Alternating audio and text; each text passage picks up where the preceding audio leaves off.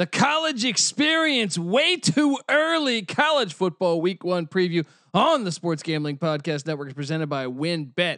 Get started today and you'll get a risk free bet up to $500. Terms and conditions apply. Get the details at wynnbet.com. That's W Y N N bet.com and download the app today. We're also brought to you by BetQL. Your bracket may bust, but your bankroll never has to with BetQL. Use the promo code March30 for 30% off the entire year of BetQL. That's BetQL, promo code March30. We're also brought to you by Odds Crowd. Odds Crowd has a ton of free fantasy betting contests, including a $2,000 season long MLB contest and a $500 weekly contest. Download their app today at sportsgamblingpodcast.com slash odds. That's sportsgamblingpodcast.com slash odds. We're also brought to you by Better Than Vegas. Better Than Vegas is your home to free daily video picks from SGPN. It's like YouTube for sports gambling. Make sure you subscribe to our profile at sportsgamblingpodcast.com slash BTV. That's sportsgamblingpodcast.com slash BTV. We're also brought to you by Pickswise. Follow the Pickswise Capper contest at pickswise.com for free picks and analysis throughout the tournament from the likes of John Rothstein, Rashad Phillips, Jeff Nadeau, and more. See what S- expert is trending hot as they battle it out for a winner takes all $10,000 prize over at pickswise.com.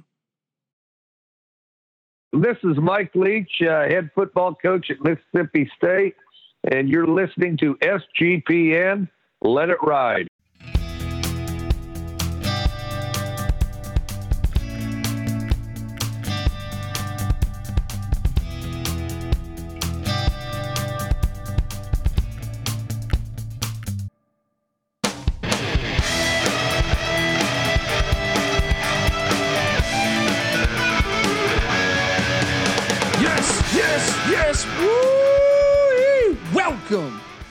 Welcome to the college experience. Way too early college football week one preview.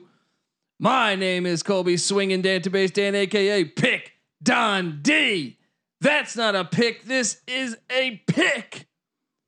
And I'm joined by my co host, former JMU Duke defensive back. Woo! Give it up for the burrito eating, sideline kiss stealing, wheeling and dealing, Patty C in the place to be. Hi.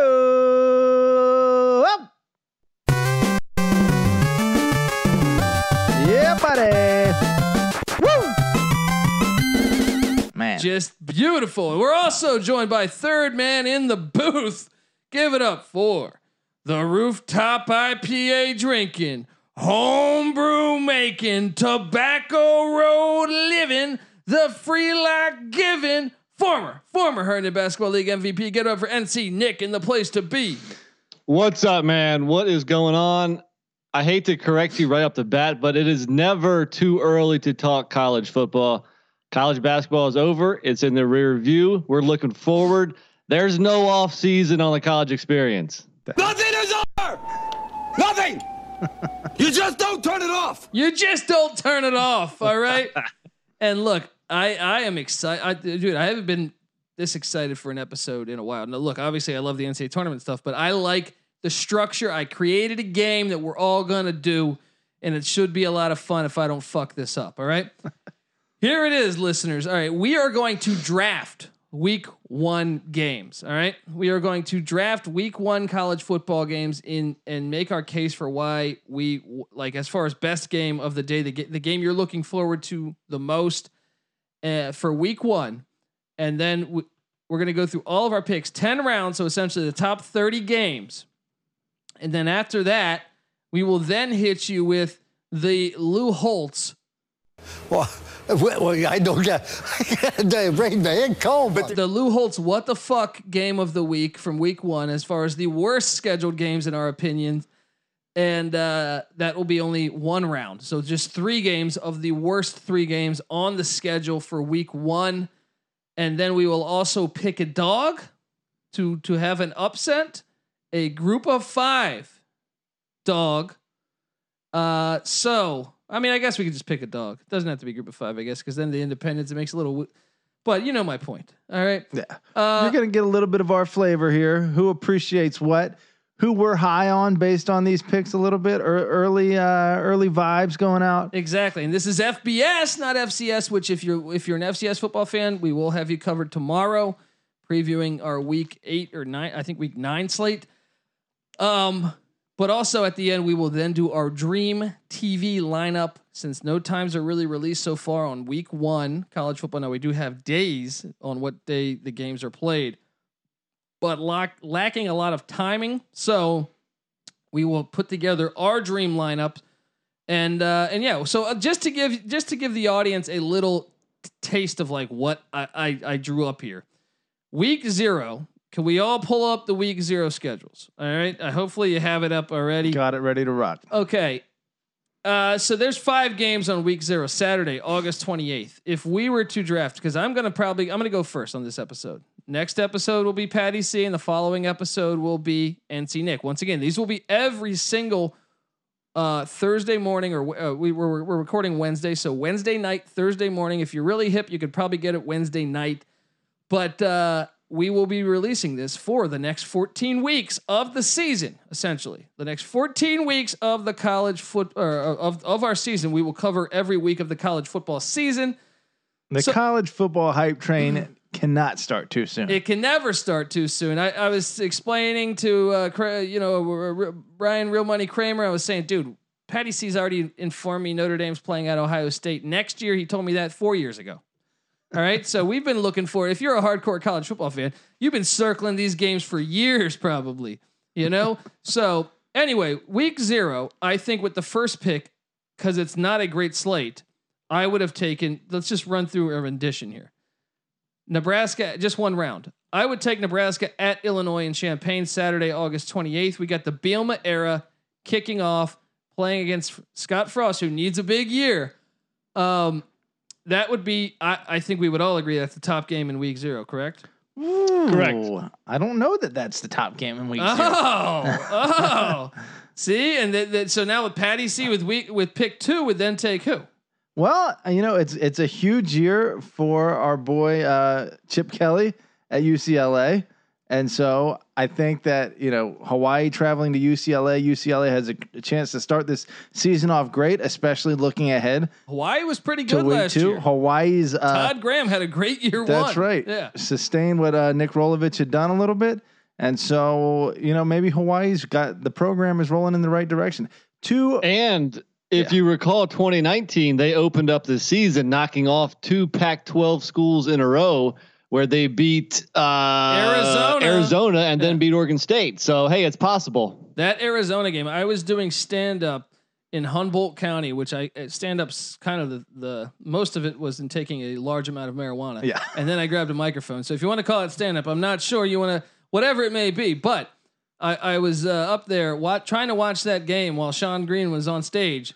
And I could, you know, he's and uh, they're, they're like, Colby, you ready in five minutes? I'm like, no, no, no, no, man. This is down to the final minute of the game here. Just give me, give me ten. Tell him to tell him to stay on stage. Keep going, keep going. I got to see the end of this. I is got that a money material? on this. You're like fuck it. Yeah, Priorities Just here. talk to the crowd, dude. Ask them questions. Have you been to Murder Mountain? Because I saw that documentary on Netflix about Humboldt County. Uh, no, but I can tell you this: Humboldt was was really uh, hurting from the legalization of marijuana. The town, a lot of the town had been. Uh, I mean, it was kind of a ghost town, man. Yeah, the economy is entirely built on uh, Yeah, paycations. I, I took a paycation up there with my uh, conspiracy theorist friend, nice. and uh, yes, uh, good times. Kind of bunked up there, trimmed weed all week, got high as fuck all week. They give you weed like it's like fucking, you know, like just, Capital there. Oh my god, like. "C- Here, you want some weed? I'm like, sure. And then he like gives me like a jar of weed. I'm like, dude, I don't need all this fucking weed. You know what I mean? Like, I'll, I'll take it. it'll though. last you a year. Yeah, Th- yeah. that's an afternoon for them up in Humboldt. No, but they're great people. I had a great time uh, doing stand up there, man. dude, So- they're crazy. I, there was a dude like whose face looked like it had been scarred like a, a thousand times, and he's all tatted all over his face, shaved bald head. He's wearing this leather jacket that's all stitched together, and he's got fucking antler horns like hanging off the hood hoodie. He's wearing, dude, I. I was freaked out up there. There's chicks walking around Sunday morning in their fishnets. It was like it's a different world in Humboldt. Hey, well, they as long as they pay me to do stand up, I'll go there all the time. They were Go great. Lumberjacks. I also should note that in the uh, the green room of that comedy show, they had Jack Tatum's biography. That was awesome. I was reading between watching Arizona, uh, you, you or not Arizona, Hawaii come down to the final play because that came down to the, literally one yard away. Khalil Tate got stopped at the one yard line. Yeah. Uh, and and reading Jack Tatum's book, it was just a great a great fucking day. Did Jack Tatum start Murder Mountain? he might have, he might have. But anyway, The assassin. Hold on. So I had first pick. I take Nebraska at Illinois. Patty C would go two, taking Hawaii at UCLA. We'll state our reasons why. I think we kind of did. Nick at the third pick. Who would you go on this short five game lineup? Not much left, but I guess I'd have to go UConn at Fresno State. Uh, UConn is the team that punted on the 2020 season because they're a bunch of, you know what. Uh, but uh, yeah, Trying I mean, get Randy into the, Edsall back uh, at UConn trying to get that program back to got what he did his first go around. His contract got extended. So watch him uh, last year when no one was playing games. Watch him just having crazy practices, just bringing in top talent. I have no idea, but uh, I, I would agree that that's the third best game. So then we would vote on the worst game after you know after obviously uh, on week one we'll play out ten times the the, the first round of uh, picking each game. Um, then we would pick the worst game, and I think the worst game is actually probably going to be Southern Utah, the Thunderbirds, who have been playing competitively in the FCS ranks at San Jose State. Because UTEP and New Mexico State's actually a little bit of a rivalry game, so I think that's better than Southern Utah at Yeah. San Jose State. I feel like there's probably some history there. I don't know it, but they've both. But been in there the you go. You get the Yeah. idea, right? you get the idea. We're going 10 rounds, top games are the games you're most excited for. State your reasoning. Uh, so all of us with 10 picks each, then we will then quote the worst game. Then we will pick an upset on the board, and then we will go with our Dream TV lineup. Here we go, guys. All right, week one. Let's get to this thing. But before I get to it, I want to tell folks that the college experience, way too early college football preview, is brought to you by WynnBET. WynnBET is bringing you to the action of real sports betting with the Wynn Las Vegas experience. Get in on all your favorite teams, players, and sports games. Generous promos, odds, and parlays are happening right now at WynnBET. Get started today and you'll receive a special offer up to $500 risk free sports bet. Uh, terms and conditions apply. Get the details at wynnbet.com. That's W Y N N bet.com and download the app today. Um, so uh yeah, let's get to this. Week one, here we are. Here we are, guys. We got football going from Wednesday till Monday, Labor Day Monday. Um my Beautiful. top pick. I'm gonna go. Look, everyone thinks I'm gonna go. You know, Georgia, Clemson because of the invitational uh, stakes, perhaps the, the college football playoff stakes that are there. No, I'm going backyard brawl in the great state of North Carolina on Thursday, September 2nd. East Carolina against App State in Charlotte at Jerry Richardson Stadium or whatever the fuck that's called now, right? Uh, this is over the past 30 years the two best programs in the state of North Carolina. Right? I know ECU's had four four bad years now, but they're fixing things. They're going to be this is the year we do it. App State kind of trending in the I mean, look, they finally lose the Sun Belt uh, uh, title. Co- Coastal Carolina strips some of that. Uh, so perhaps maybe you know three coaches, three years. I, I this is where ECU comes back to where they should be, gets it done. The, the best two teams, the best two programs over 30 years in the state of North Carolina. I'm taking East Carolina App State as my. You know I'm an ECU guy, so I got to take this game. there it is. Right? I got to take this game. What do you guys think of this game in Charlotte? Uh, NC Nick, you're you're our NC guy. Why don't you uh, why don't you pop it off Don't mind if I do. Come on, you think ECU is going to walk into Boone and just It's not grab Boone. a win? It's not Boone. It's Charlotte. It's Jerry Richardson Stadium. well, Boone's closer to Charlotte than, than Greenville. yeah, well, my Apparently I ass wasn't is closer to my dick look. than my fucking face, but I still don't want any part of it. Look, it is it is put up or shut up time for Mike. Houston in year three. He has no more excuses. Uh, your third year, that means you got your guys in there. He's got a returning quarterback in Holden Ahlers. Uh, he's got some some weapons, you know, in the skill positions. Great run game. Great run. Dude, this is the year. Last year was COVID. All right. COVID this, COVID that. Had players opt out on both teams. Uh, App State, though, did lose their quarterback. They brought in the Duke transfer, uh, the guy from Clemson. I'm drawing a blank on the name right Brice. now. Yeah. Chase Brice. Chase Brice. Yeah. I think he might even be better than Zac Thomas. Zac Thomas did not have a good senior campaign. Yeah. I don't know where his head was, but um, you know, so I, I think that I don't think that's going to affect him that much. Now, obviously, the jury's still out on head coach Shawn Clark in his second year. I mean, on the surface, last year App goes eight and three, and they get a bowl win. That sounds pretty good, right? But Oh, got a little uh feed action. Hello? Are you there, NC Nick? NC Nick cuts out. I'll pick up the slack. still have for- Thomas Oh, there we Oh, there we go. There we go. I'm sorry. Sorry. Uh, you know, we're having some some some audio problems here. Uh, I so where were you? I heard I heard you mention their their wideouts, right? Yeah. Okay. I'm back. Yeah. I mentioned Thomas Hennigan. They're they're they're they're leading receivers back as w- well as two great running backs. So uh, App is still loaded here. So uh, don't expect ECU just to come in there and get an easy win. I know. That's why it's going to be a great game, and we're going to reestablish ourselves as the top team in the state of North Carolina. Let me throw around some numbers at you real quick, Colby, that might make you reconsider your stance here. Uh, last five seasons, ECU record Scottie Montgomery, five and seven, three and nine, three and nine, three and nine, four and eight. In that same Duke- time period, Duke sent in a spy to destroy our program. All right. Very Duke thing to do. Scottie Montgomery comes in and just d- d- deals a death blow to East Carolina. I'm still mad at that athletic director. Um, but this is We, where we, we get called right. it when he was hired. We called it when he was hired. We're like, I don't know about that. What? I don't know about that call. and we called it when Ruffin McNeill was fired. What the fuck was that about? So that is my play as top game. I know. Look, I know that's traditionally everyone's gonna be like, "What?" That's probably like 10th, 12th, 14th, 15th.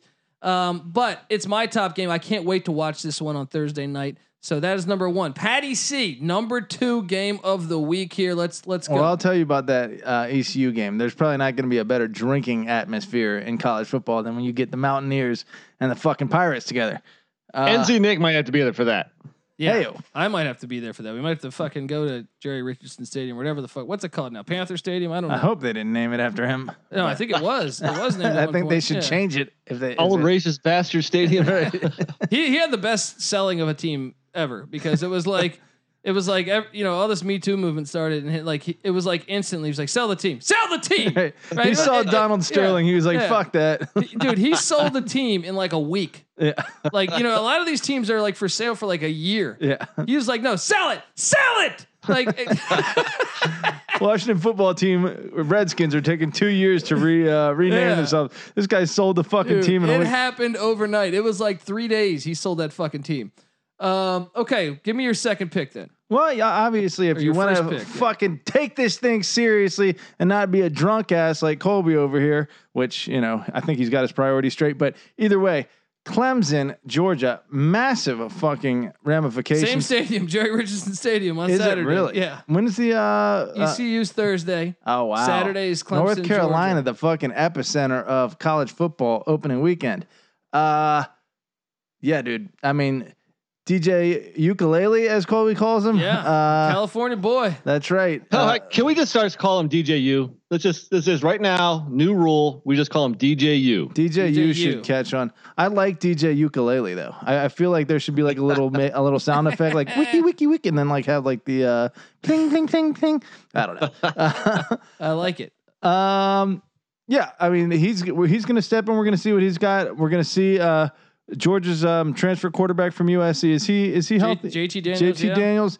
You know, Georgia's uh, pretty high in the preseason rankings, if I'm not mistaken. So uh, definitely uh, college football playoff invitational ramifications in this game. Uh, pretty obvious. And then you got to figure that Georgia figured it out last year once Daniels got it going. They still have one of the most, these are two of the top six most talented teams in college football.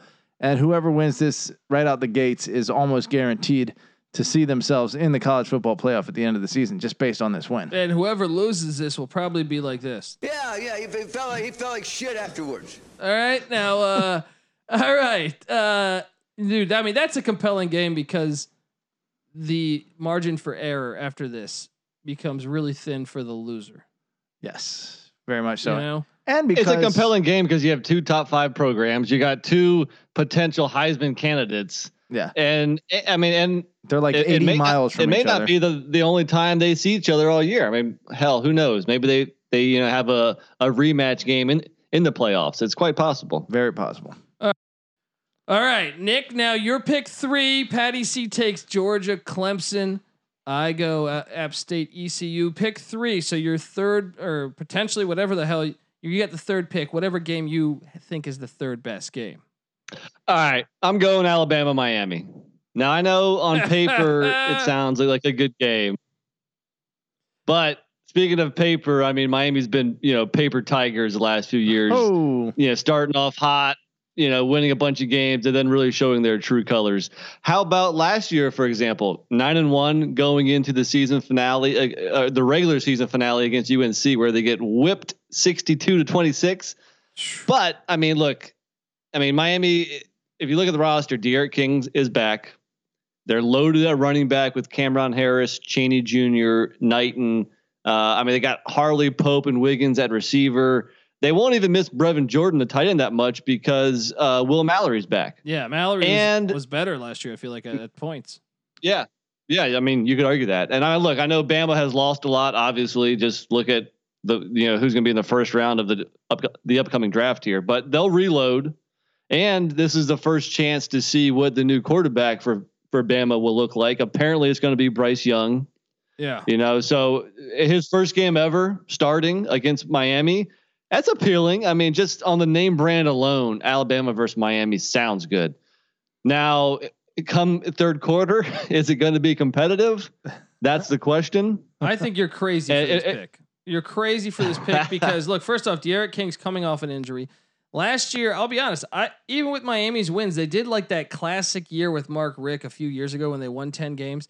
It was a counterfeit eight and three season. It was a counterfeit 10 and three season that year with Mark Richt. You look at these wins and you're like, okay, Agreed. uh, okay, they beat Virginia in 1914. Virginia wasn't very good. They destroyed Pitt, but Pitt was starting their backup quarterback. They got very fortunate to beat NC State.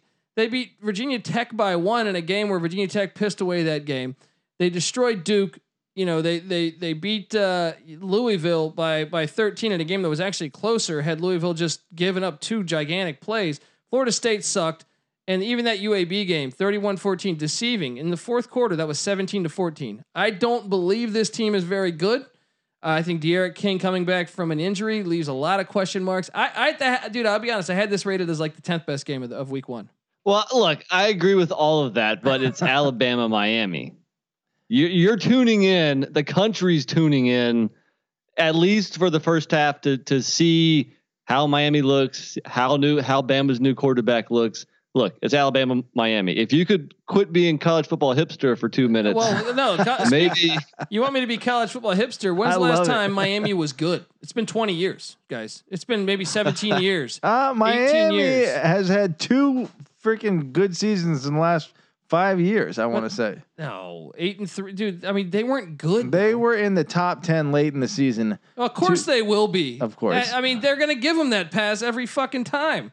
But I'm saying, like, uh, based off of them, they have not Korea had the, the level of talent has not been the same. I knew this would get Colby riled up.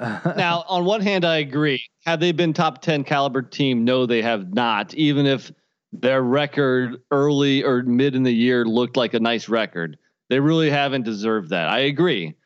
And chances are they don't have what it takes in the trenches to hang with Bama. But everybody's going to tune in to at least find that out, right?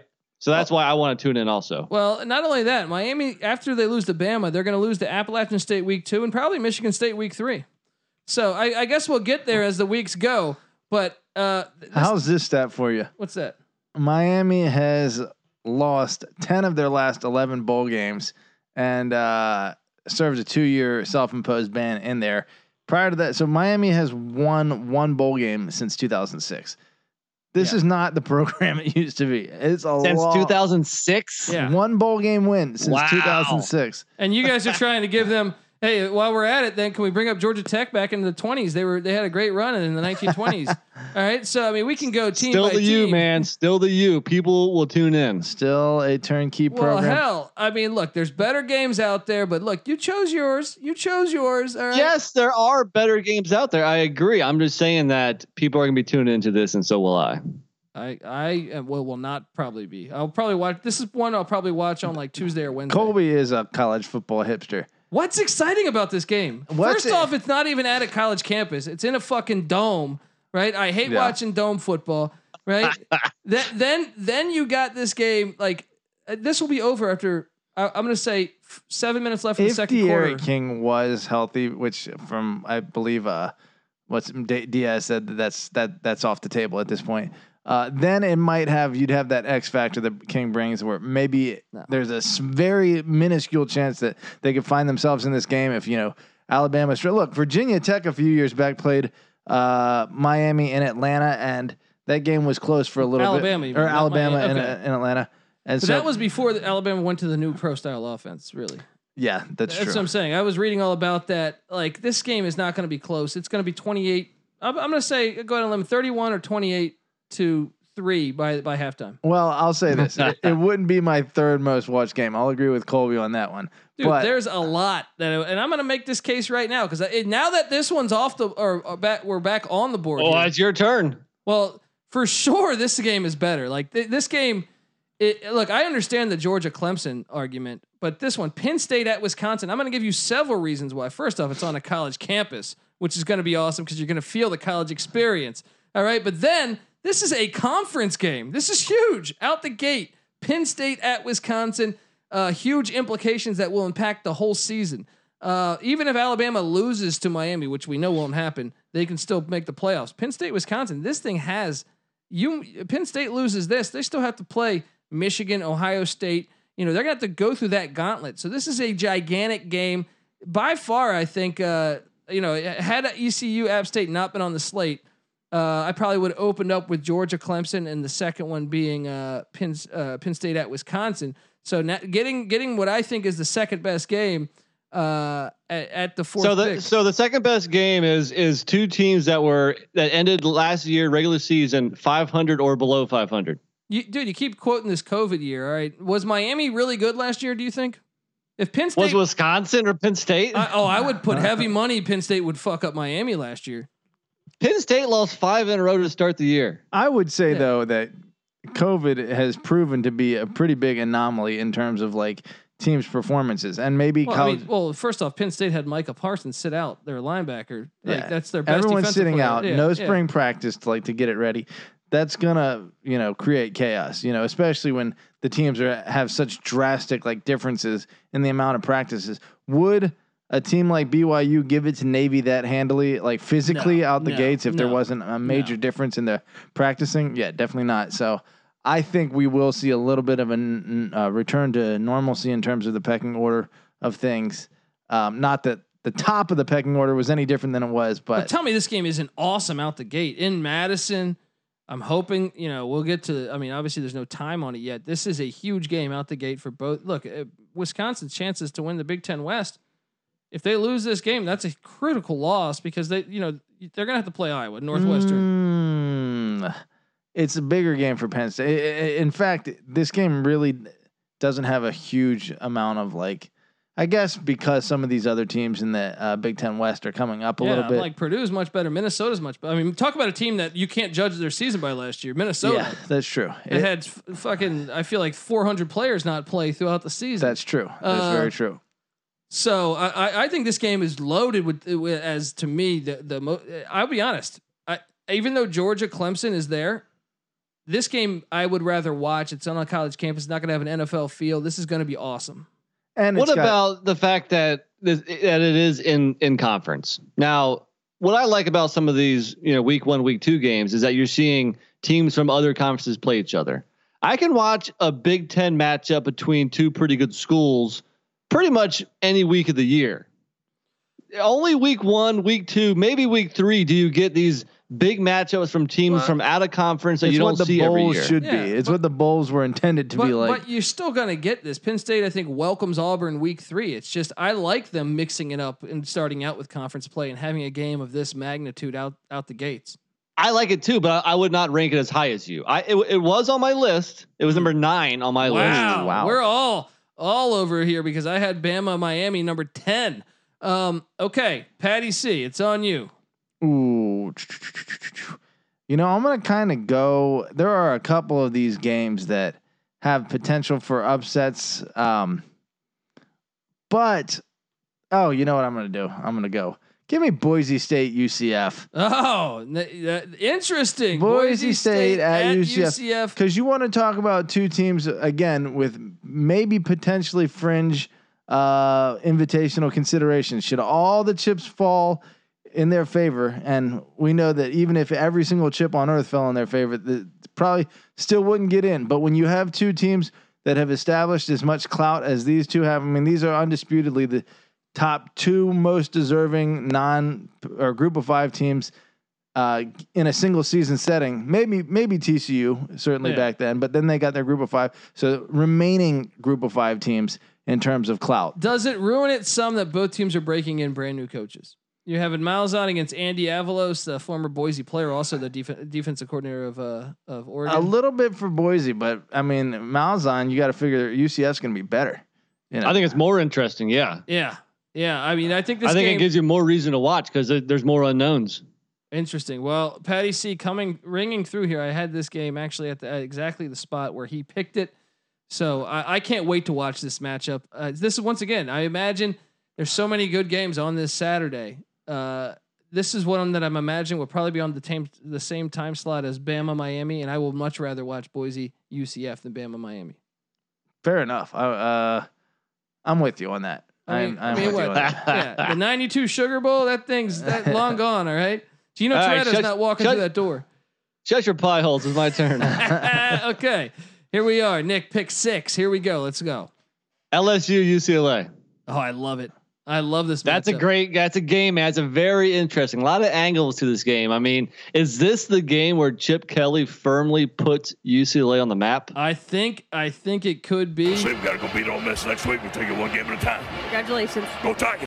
I mean, look this this game I think is a trap game for LSU. And by the way, I, this is where I do bring up the stat that I believe over the past twenty years that uh, the SEC has played at the uh, the Pac-12 teams, and I want to say the Pac-12 four and two at home, playing the SEC in the past. Boom. That's years. true. The Yeah. SEC does not like to get out to the West Coast. Interesting matchup here, and UCLA. Watch out for Dorian Thompson Robinson, the quarterback. He's Yes. a baller. Talk about a dark horse and LSU, Heisman candidate. LSU, a lot of people transferred away. They had problems. They fired the defensive coordinator. Arik Gilbert, the tight end, leaves. He might be coming back. Who knows? Uh, a lot of players transfer away, came out early. Um, and then, But I'll say that I think they found something late in the year with that quarterback Max Johnson. Yeah. Now look, Yeah. LSU won five and five last year. Yeah, they struggled. They won their last two games over Florida and Ole Miss. So they found something in that quarterback Max Johnson and that that receiver Kayshon Boutte. I, yeah, I might I might be I might be mispronouncing that, but that dude had over 400 yards in the last two games. I mean that that combination right there is going to be electric. So I think LSU is trending upwards, and UCLA. I think they could really you know have something to say this year as you know the winner of the Pac-12. they showed et cetera, signs. et cetera, et cetera. They, they showed signs as the season went on. That game against USC, uh, a few of the other games late in that year, UCLA started to turn a corner. I thought. Now uh, UCLA has an advantage of playing week zero too. That's another thing to ca- That's true. to factor in. Work out some kinks. Okay, uh, I like that pick. So, um, I had that one spot back, but it, we're, we're pretty much there. Um, I'm going to take you to what is right now labeled as the Thursday Friday matchup: North Carolina at Virginia Tech. Everybody, you know, I was funny. I was watching the early season money on the on uh, you know in Vegas as as to who is betting on who to win the national championship. Surprised to see some North Carolina national championship t- money thrown out there. Uh, almost in the same realm as uh, you know, matching almost the amount of money that Oklahoma was getting and other teams like Wow. that. So North Carolina, I, I'm not buying it personally, But uh, I think they have a tricky game Thursday or Friday night in Lane Stadium, Blacksburg, Virginia. I know, you know, people can say what they want about Fuente, but North Carolina is a team that kind of, to me, even though they they were extremely talented, they had their issues stopping teams. I think Virginia Tech can win this game. I think this is going to be a this is going to be a wild one at Lane Stadium. You know that crowd will be wild for this one. Oh my gosh, Thursday night opener with uh, division. Yeah, probably t- the two division front runners. Maybe Yeah. I don't know. Miami might be in there, but Tech was like you know had a quiet season, but really came pretty close to winning that division at the end of the year. yeah. Uh, and that's another team that last year had tons of players out. I guess there wasn't a division last year, but still had Yeah. a decent decent season. But they had tons of players out last year. Yeah. You know what I mean? Like that's a team that you almost got to throw COVID out because it's like, okay, I have no idea. They were they were they were, they played multiple games down 35 players. Yeah, Justin Fuente has had the worst hand handed to him for like four years straight now. Eventually, he's got to catch some luck. Oh, why has he had the worst hand handed to him? Last year, okay.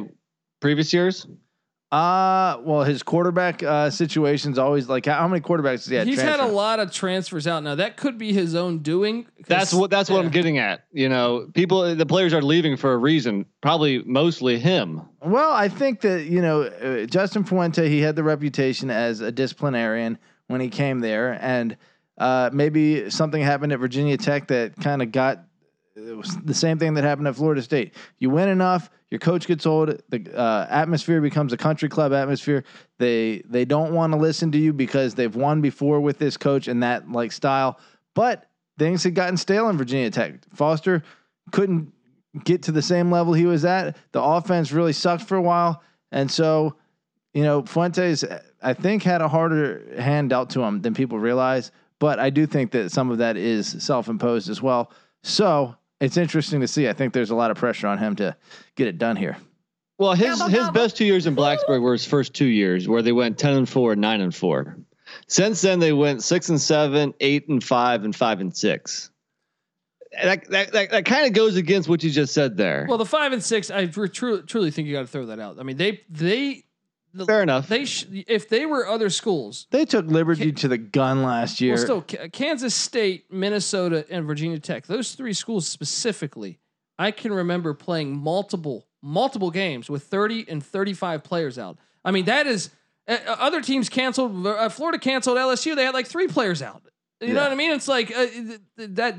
I think you have to throw last year's record out. yeah, and That's then- fine. But even before that, it, Eight and it five seemed like it seemed like the program season. was trending the wrong way. It is definitely trending the wrong way a little bit. He he had some good starts, but I'm just saying. But this is a. But you tell me, do you trust North Carolina? They're a team that I thought in e- in each spotlight when they had a chance to show it, they kind of were lackluster, you know. Right. A- And, they played down uh, Wake Forest. They still beat Wake Forest, but they struggled in that game. Like this is a team that has NFL players on it last year, uh, and and they were struggling like that. So I don't know. Uh, I think this is a game. I can't wait to watch this one. well, what's up with uh, Dazz Newsome and Dyami Brown? Are they coming back? Are they going pro? Brown went pro. Newsome's back, I think. Okay, Yeah.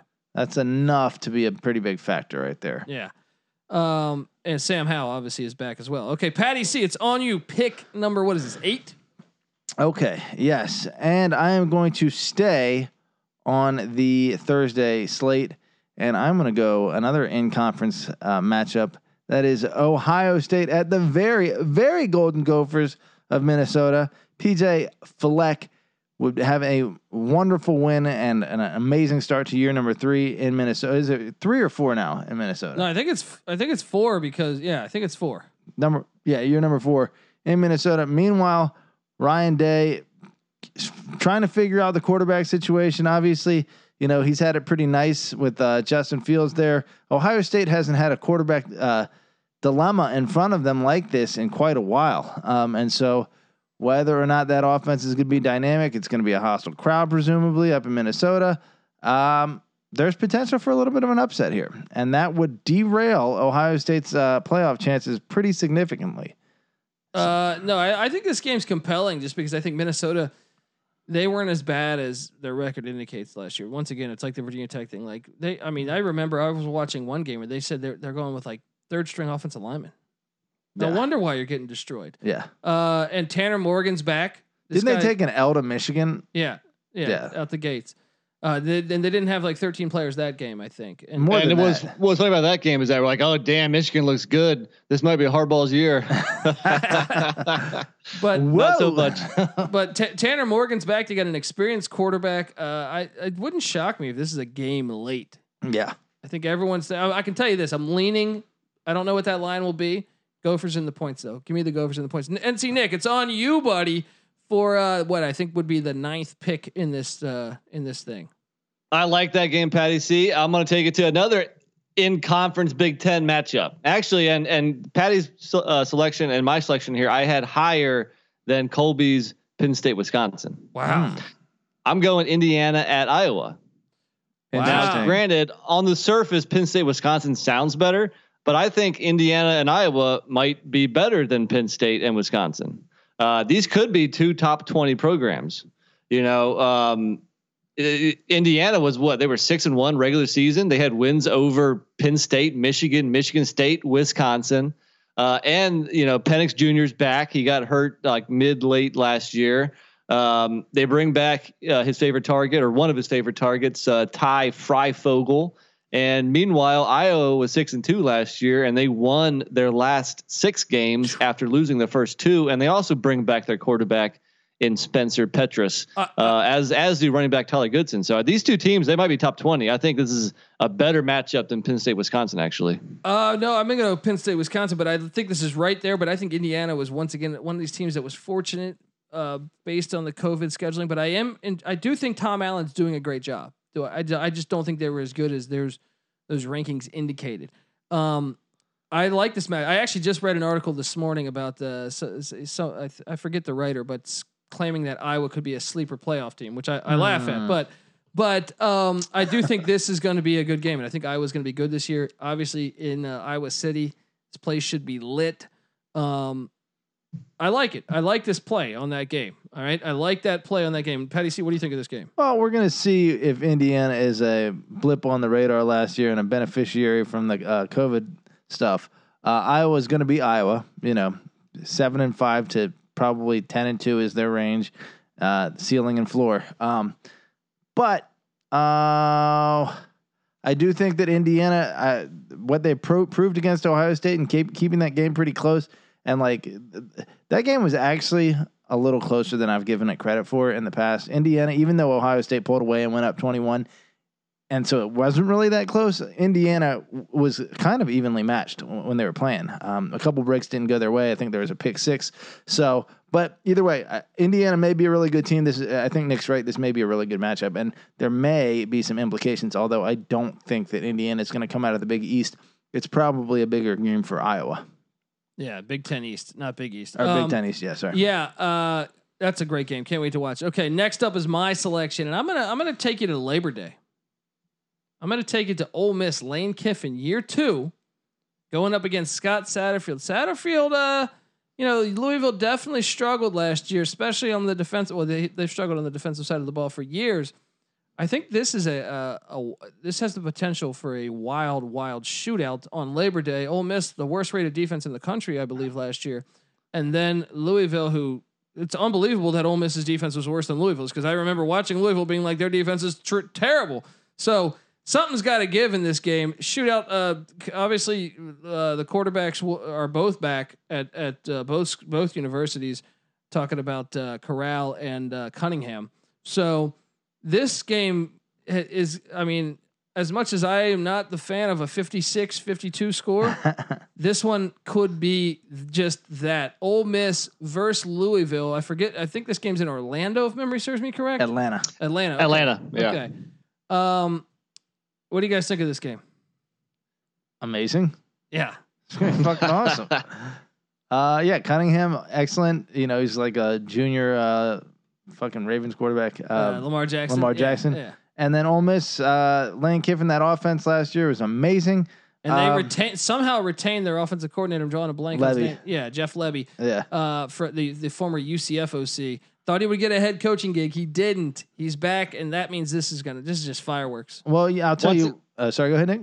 I was gonna say once again a couple dark horse Heisman candidates in Matt Corral and Cunningham, uh, both quarterbacks in this game. That's true. That is true. It should be should be some fireworks. Atlanta's usually good for that. Um, and I will say that uh, what was I going to say? Oh, Louisville, you know, maybe a sleeper for this division here. Maybe if they could pull an upset against Clemson and just have the edge and go into the, uh, I mean, they could be the thing that knocks Clemson out of the playoff. And Mikael Cunningham coming back with that much experience could be the X factor.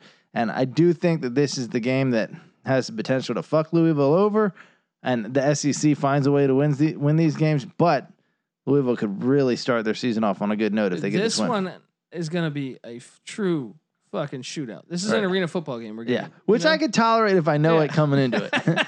and it's not every single game that we watch. All right, Patty C, it's on you now. We are on uh, what I believe the was this the fourth round. We are on the fourth round, and this is the first uh, eye roll I anticipate from you, Colby, and potentially for Nick. But give me Notre Dame and Florida State on Sunday. I, I guess I'm okay with it being this far back. Yeah, definitely. yeah, I mean, I, am not excited to watch this game, but I mean, just because I don't think Florida State gave us any indicators last year that they were that they were getting things together. A um, little at times, but very, very inconsistent from Florida State. Um, obviously, beating North Carolina was one. Keeping it relatively close against Notre Dame for most of that game was another one. Um, I mean, uh, uh, several teams did that. I mean, fucking, I think like. Uh, uh, Pitt without their starting quarterback. No, no, they destroyed Pitt. Someone else, Louisville. Louisville uh, almost beat Notre Dame last year. That's true. Yeah, Notre um, Dame played down sometimes. Dude, they ended their season with a, a nice 21 point win against Duke, but they gave up 35 to Duke. Prior to that, they lost to NC State by 16. And the game before that, they lost to Pitt with their backup quarterback by 24.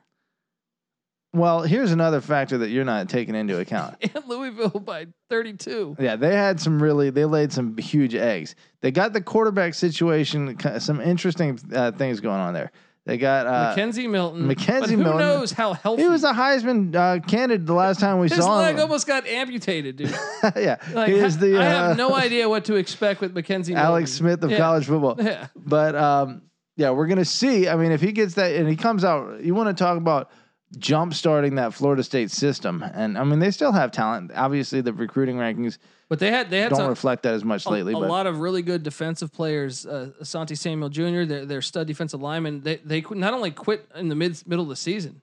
Yeah, they, well, they went pro in the middle of the season. and Said fuck it. Addition by subtraction. I'm going to say that. Okay. You know, I um and uh, and I could see that. Who's that big ass defensive lineman who wore number twenty one? He dipped out on the season. That guy was an ass. I mean, at sometimes he he, he like uh, kind of held it down for the team, but other times he's an ass. And made, that that kind of swinging in emotional state and and and commitment is probably expl- ex- explains you know their performance from game to game last year a little bit. So if uh, fuckface from um, I'm drawing a blank Memphis. On his name. Yeah, uh, just getting done with college basketball. I got to dive. Uh, Mike Norvell. Norvell no, gets it I'm figured drawing out. a blank on the D lineman. Okay, yeah, yeah, yeah, yeah whatever. Um, Um, either way, Florida State, you know, turn turnkey program could could get it figured out. Could all of a sudden be a nine win team last year. Wouldn't surprise me at all. And Notre Dame has, uh, you know, reached its ceiling realistically, unless Brian Kelly changes the recruiting approach a little bit um, is all about like the the development and not really taking high end potential guys. And you know that so that's where he's topped out. It's a huge game for Florida State because their schedule is front loaded with their easier teams. So if they can get momentum, they can really have a great season. If Florida State can find a way to win this game, after that, the next four: Jacksonville State, Wake Forest, Louisville, Syracuse. They could essentially be five and zero oh if they if they can. If they come out, let me out. let me say this: this game's where it's in Tallahassee. Yeah. Florida State's going to win this game. No. Florida State is going to win this game. Notre, Notre Dame's going to be break. I guess Jack Coan is a major. Uh, Notre Dame's offensive line is going to dominate this game. Nick, what are you thinking in this game? Well, no, I think Notre Dame wins. Um, it is an important game for Florida State. I don't think they necessarily need to win to have a decent year. I think they have to be competitive.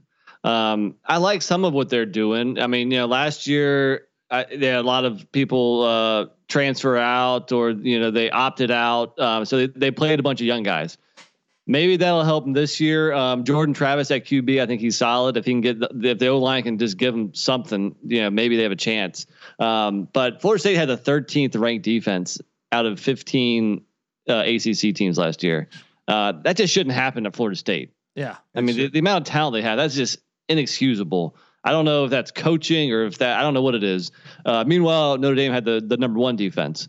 Um, so uh, yeah, I think Notre Dame's going to win this. Uh, Kyren Williams might have a huge game. I think uh, Notre Dame beat Florida State last year 42-26. If F, if FSU can be competitive, keep it within 10 points, I think maybe that'll propel them to a, at least a decent year where maybe they can make a bowl game. And I should note that they drew last year. They drew uh, Virginia, who's not an offensive juggernaut, and Pitt from the coastal side of things. Um, actually, well, last year was crazy because it wasn't it wasn't two conferences, but um, I want to I want to say real quick, uh, Notre Dame championship game being in Indianapolis. I think that is a, a factor for the powers that be to push them into that. They always do that. They did that with Tom Brady at Tampa Bay this year. So now, granted, they don't have a storyline going. Ian Book just going, but maybe Jack Coan steps in and has a. Uh, Notre Dame's going to win this game, bro. They're gonna. I don't think it's going to be that. Close. Well, I want to say this. I think it's going to be way closer than anyone thinks in the fourth quarter. Okay. Okay. Uh, intriguing. Um, Nick, it's on you now. So here's where I think there's a drop off. You know what? That's the first. Uh, what the first eleven? I think is that where we're at. Yeah, correct. I think it's a little bit of drop off here, but there's still some intriguing matchups. Um, give me Oregon State at Purdue. I love this matchup. I can't. Yeah, wait I mean, to come on, Pac-12. Yeah. Big Ten. You got two programs that are kind of on the rise. We like. Uh, with we think both uh, programs have good coaches. Yeah. Uh, some pretty good quarterback play. I think uh, this game could be off the radar, exciting. I think it should be close. It might be, you know, it might have one of the better finishes of all the games we've mentioned so far. Yeah, I, I actually really like this matchup because it. I mean, once again, this one might have a shootout potential written all over it again, uh, much like the Louisville game. But uh, I think the real reasoning behind this is is you're going to have two offensive minded coaches uh, with great, pretty good quarterback play. Oregon State turned a corner last year. I mean, I saw it coming. I was all over. That was one of my locks for win win total the season ago. Oregon State on the over cashed in. It was my number one lock, I believe. Um, and look, they beat Oregon last year, and everyone was praising Oregon as a as a national contender.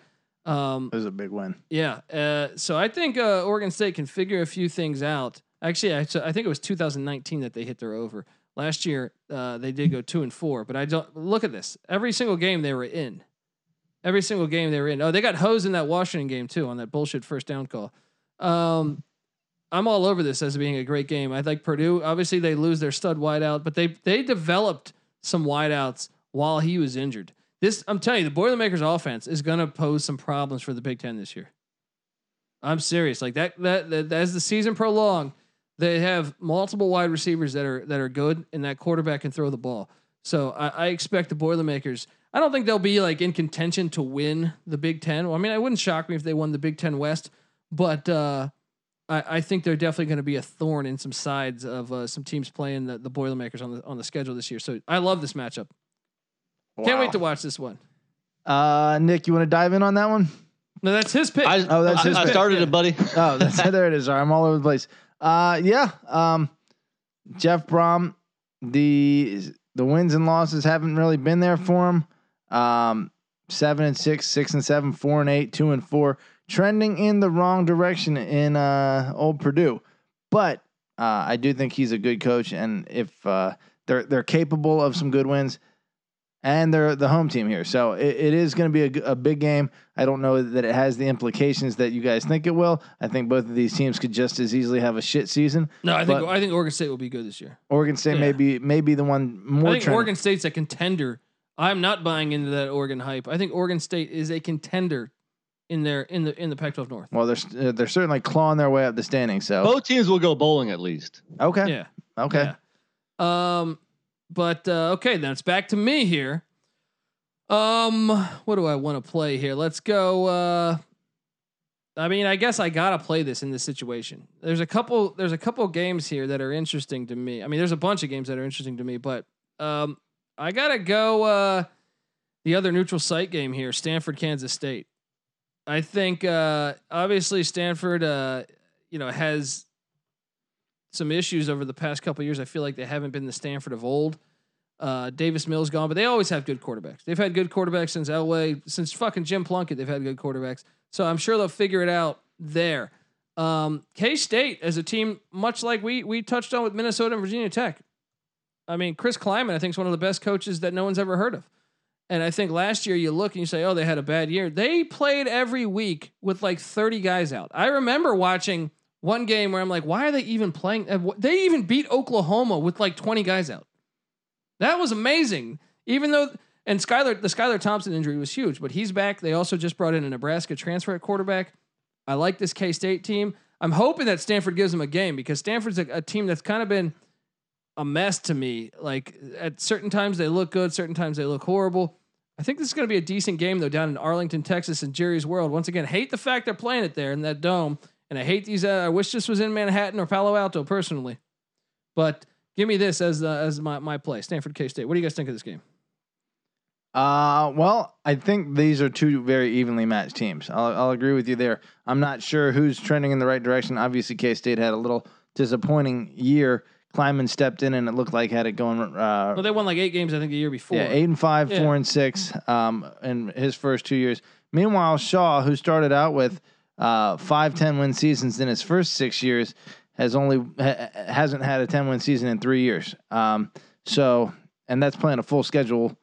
Uh, well, did it? Did they play? Uh, well, No, 2019. they didn't. They, they, last year they only played I think like five games. Okay. Did, okay. yeah. So they haven't even updated this thing. So it's Yeah. been four years then Okay. since he's had a 10 win season. So, uh, Colby, you were right about that. Shaw, the wave finally kind of crashed as Stanford as a contender. And as a result, with uh, K State, who had been kind of a wild card type team, and then uh, Stanford just below, you know, a, a, a good program or a very good program. Whoever wins this is going to be uh, looking to have a good season to start start it out. Why am I fucking stuttering so much talking about this game? I don't know what the fuck. I find it a little bit interesting, but uh, there's not that much meat on this bone here. I'm a, I mean, maybe I've always been a K State fan, so maybe that's got something to do with it. But I actually think K State could be a player in the Big Twelve this year. You think Yeah, they they they. they beat Oklahoma? well, the year. fact that they had that many players out, they played a ton of people that were deep, deep into their, uh, you know, like they weren't supposed to get any burn. yeah, I think they're going to be experienced, and I, I I like them to be better at quarterback this year. Obviously, that once uh once because not only COVID, once their once Skylar Thompson got out for the year, uh they had just a, a they couldn't move the ball on offense. Yeah. but now they have Skylar Thompson. They brought in this Nebraska transfer Warner. I think they're going to have uh, two options at, at quarterback could be a factor. for, for You're the right. Wildcats, man. Yeah, I think K State wins this game, but um, yeah, it's a good game. Uh, two solid programs, solid history. Uh, you know, kind of mid pack in their conferences. as a matchup that you don't see all the time. So I'm, uh, yeah, I'm looking forward to this one. I think it it belongs uh, where you picked it. All right, Patty C, it's on you, my friend. Well, there's a couple games that have some uh, either uh, border rivalry potential or even in-state rivalry potential. Um, one of those that stands out to me that I'm kind of excited about. There's there's a bunch of those actually, and and most of them are a little bit David David Goliath at Group of Five, Power Five, and I'm sure we'll start touching into these soon. First one I'm looking at is San Jose State at USC. And I love this matchup, Yeah. dude. and really, the reason that it's so compelling is because uh, fucking USC's coach uh, Helton, Clay Helton. Helton. Yeah. will find his seat on fire if they lose this out of the Yeah. gates. Well, Um, and the fact San Jose State wins the Mountain West last year. I know it was a COVID year, but I th- really believe Brent Brennan is, and he brings Nick Starkel's going to be a sixth year senior quarterback for the Spartans. I mean, this How old was he? 25. That's what I'm saying. He's Paul Blake, necessary roughness here. Um, uh, I actually think this this and that defense played good for San Jose State last year, and I think getting a month to prep for some air raid. I think uh, watch out, man. Watch out. San Jose State might might be able to hang with them. Nick, what do you think of this game? It's a fun game. I mean, because San Jose State, they're you know they're, they're one of those mid majors that, that they can play a physical brand of football. Um, and the, I mean, you mentioned Starkel at, at QB. They got some options at receiver too. They got a couple guys there that can, you know, really run some nice routes and uh, you know maybe calls. I, I expect to, I expect a good offensive output from uh, San Jose State. Let's you know, and it could be high scoring. We'll see. Um, USC. Uh, who's coming back? Are are they pretty much loaded again? I Yeah, mean, Slovis loaded. is back, right? Slovis is back. They also brought in K.D. Nixon, a grad transfer from Colorado at wideout. Uh, they're loaded at the wideout. They're, I mean, uh, they- they're. But to me, I, I don't know that they should be playing air raid football. Personally, as much as I like Yeah. the air raid, I just don't think it's necessary when you're at USC. Yeah, use the uh, line advantage Yeah. that you're going to have from recruiting. Well, So- he had to shake something up because it wasn't working all out that well with the more traditional offense. Well, they, the shaking up perhaps could should have been him being fired. I don't know. He he he, he, he wins the Pac-12 South often, so I don't Right, know. I actually kind of love it that he keeps saving his job, and uh, and, and they struggle somewhat. So I, I do love this matchup though. So Nick, it's on you then. Where where are you going for the next game here?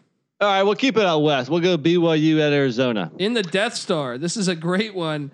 Uh, you know, uh, go on talk. But you know, it's Oh, a- no, you know, we got a, a new head coach at Arizona, uh, Jedd Fisch. Um, what's his name? Is out the door.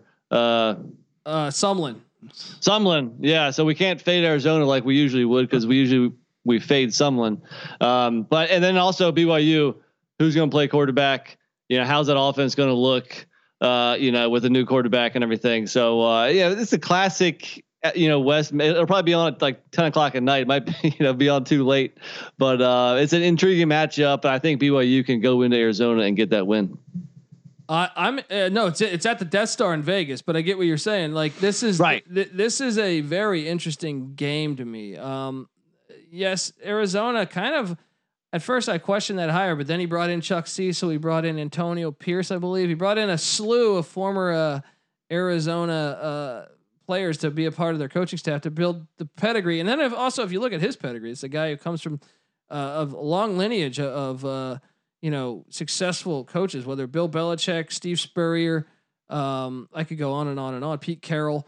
Um, so interesting hire uh, out there in the desert, and then uh, BYU. Obviously, I I always thought that Kalani Sitake got a raw deal as far as respect. I remember BYU fans before last season were calling for his head.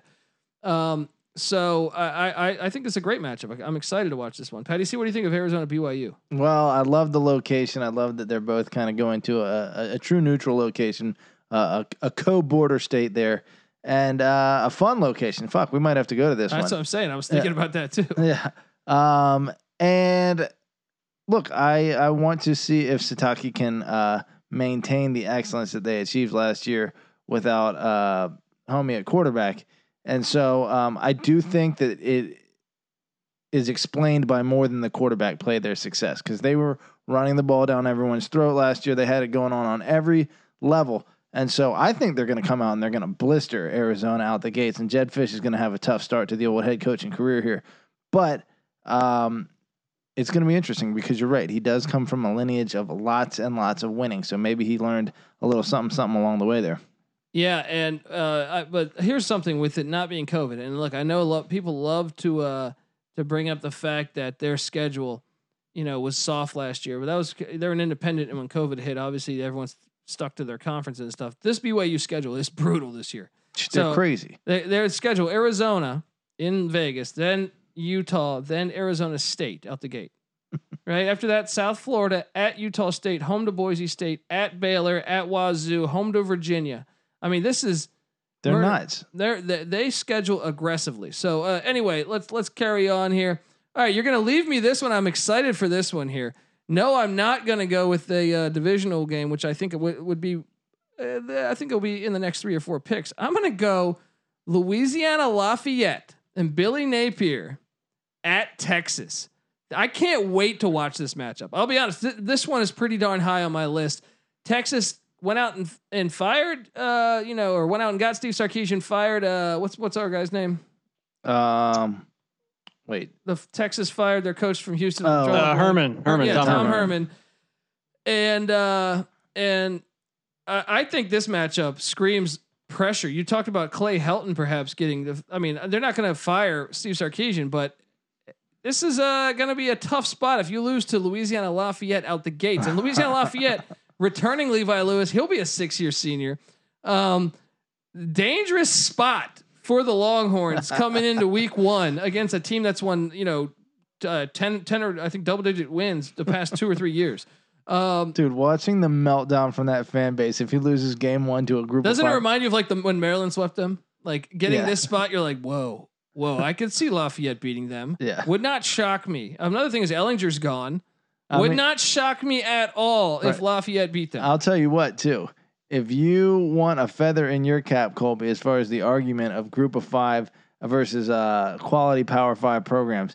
If Louisiana gives them a game or beats them, holy shit! Like, yeah, then I, I think anytime you make that argument that you know it matters what group of five these top ten or these high end uh, blue bloods are playing. You can't let them just skate by. You know, Well, Iowa State and consider all group of fives the same thing. They're not. I- Iowa State found that out last year. Um, anyway, uh, what do you guys think of this, Nick? What do you think of that matchup?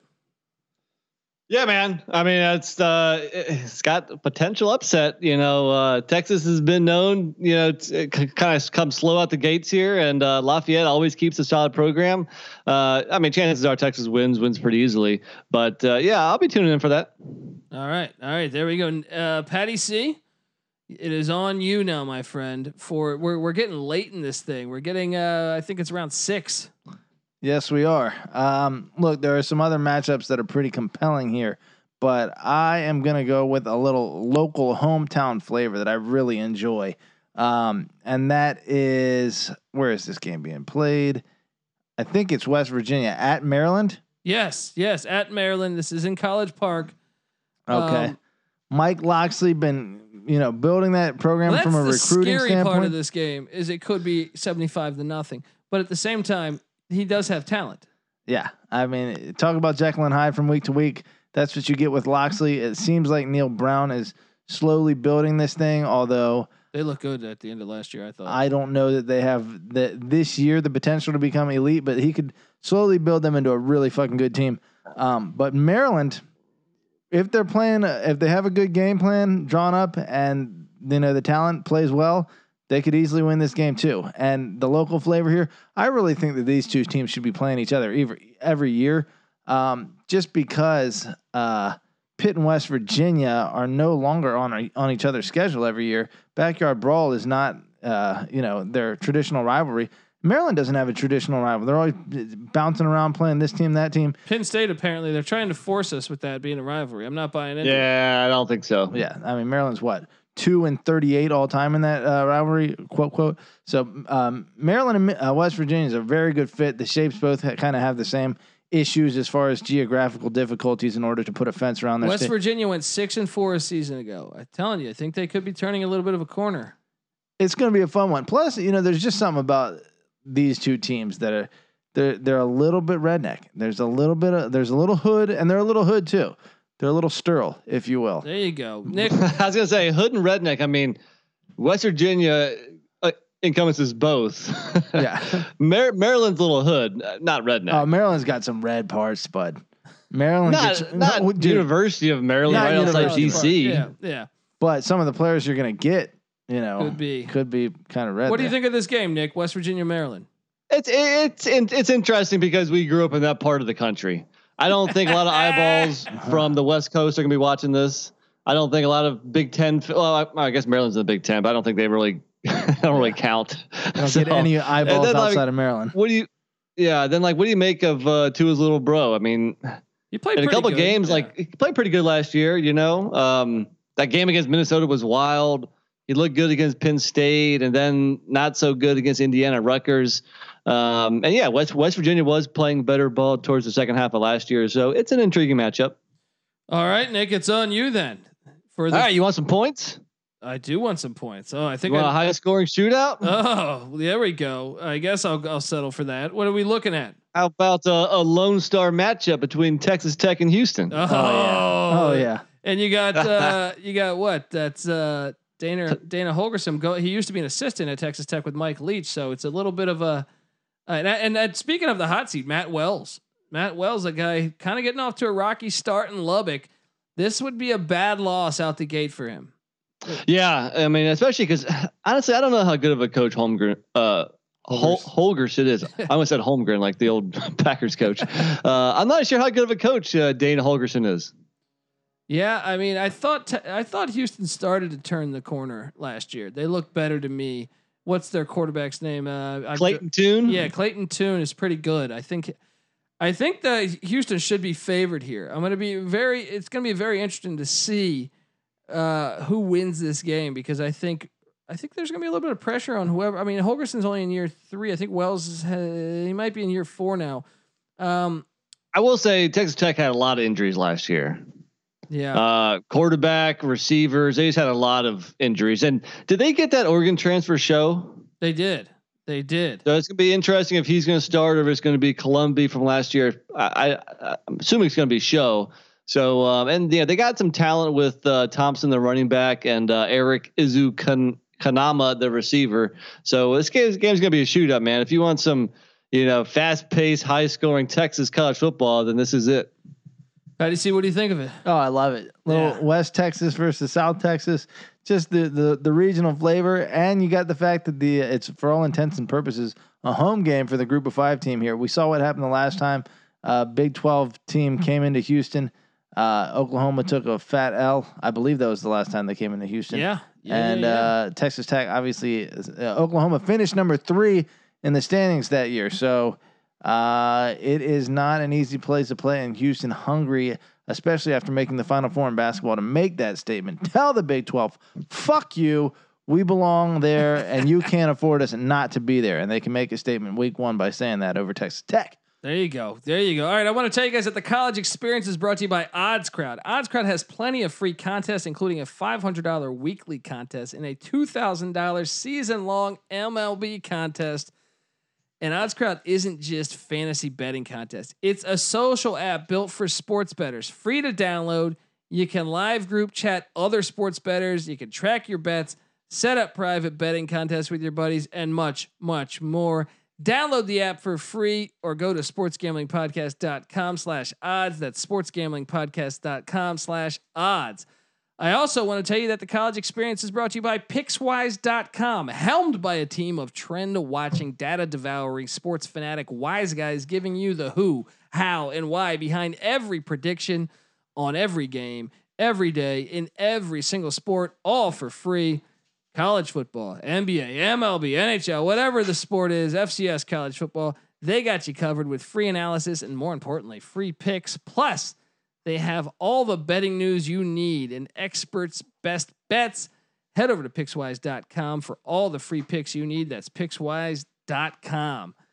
All right, we're almost through this thing, and then we can go from there. But uh, here we go. It's back on me here. I'm surprised I see a conference game still out there and I feel like I just got to take it. I feel like it's a, it, it should be.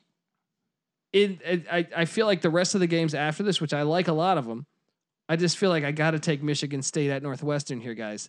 It, it's it's you know I understand Michigan State had their struggles last last year, but Northwestern they represented the Big Ten. And th- Northwestern's a team, by the way, that I feel like never blows out anybody. So this is going to be a good game.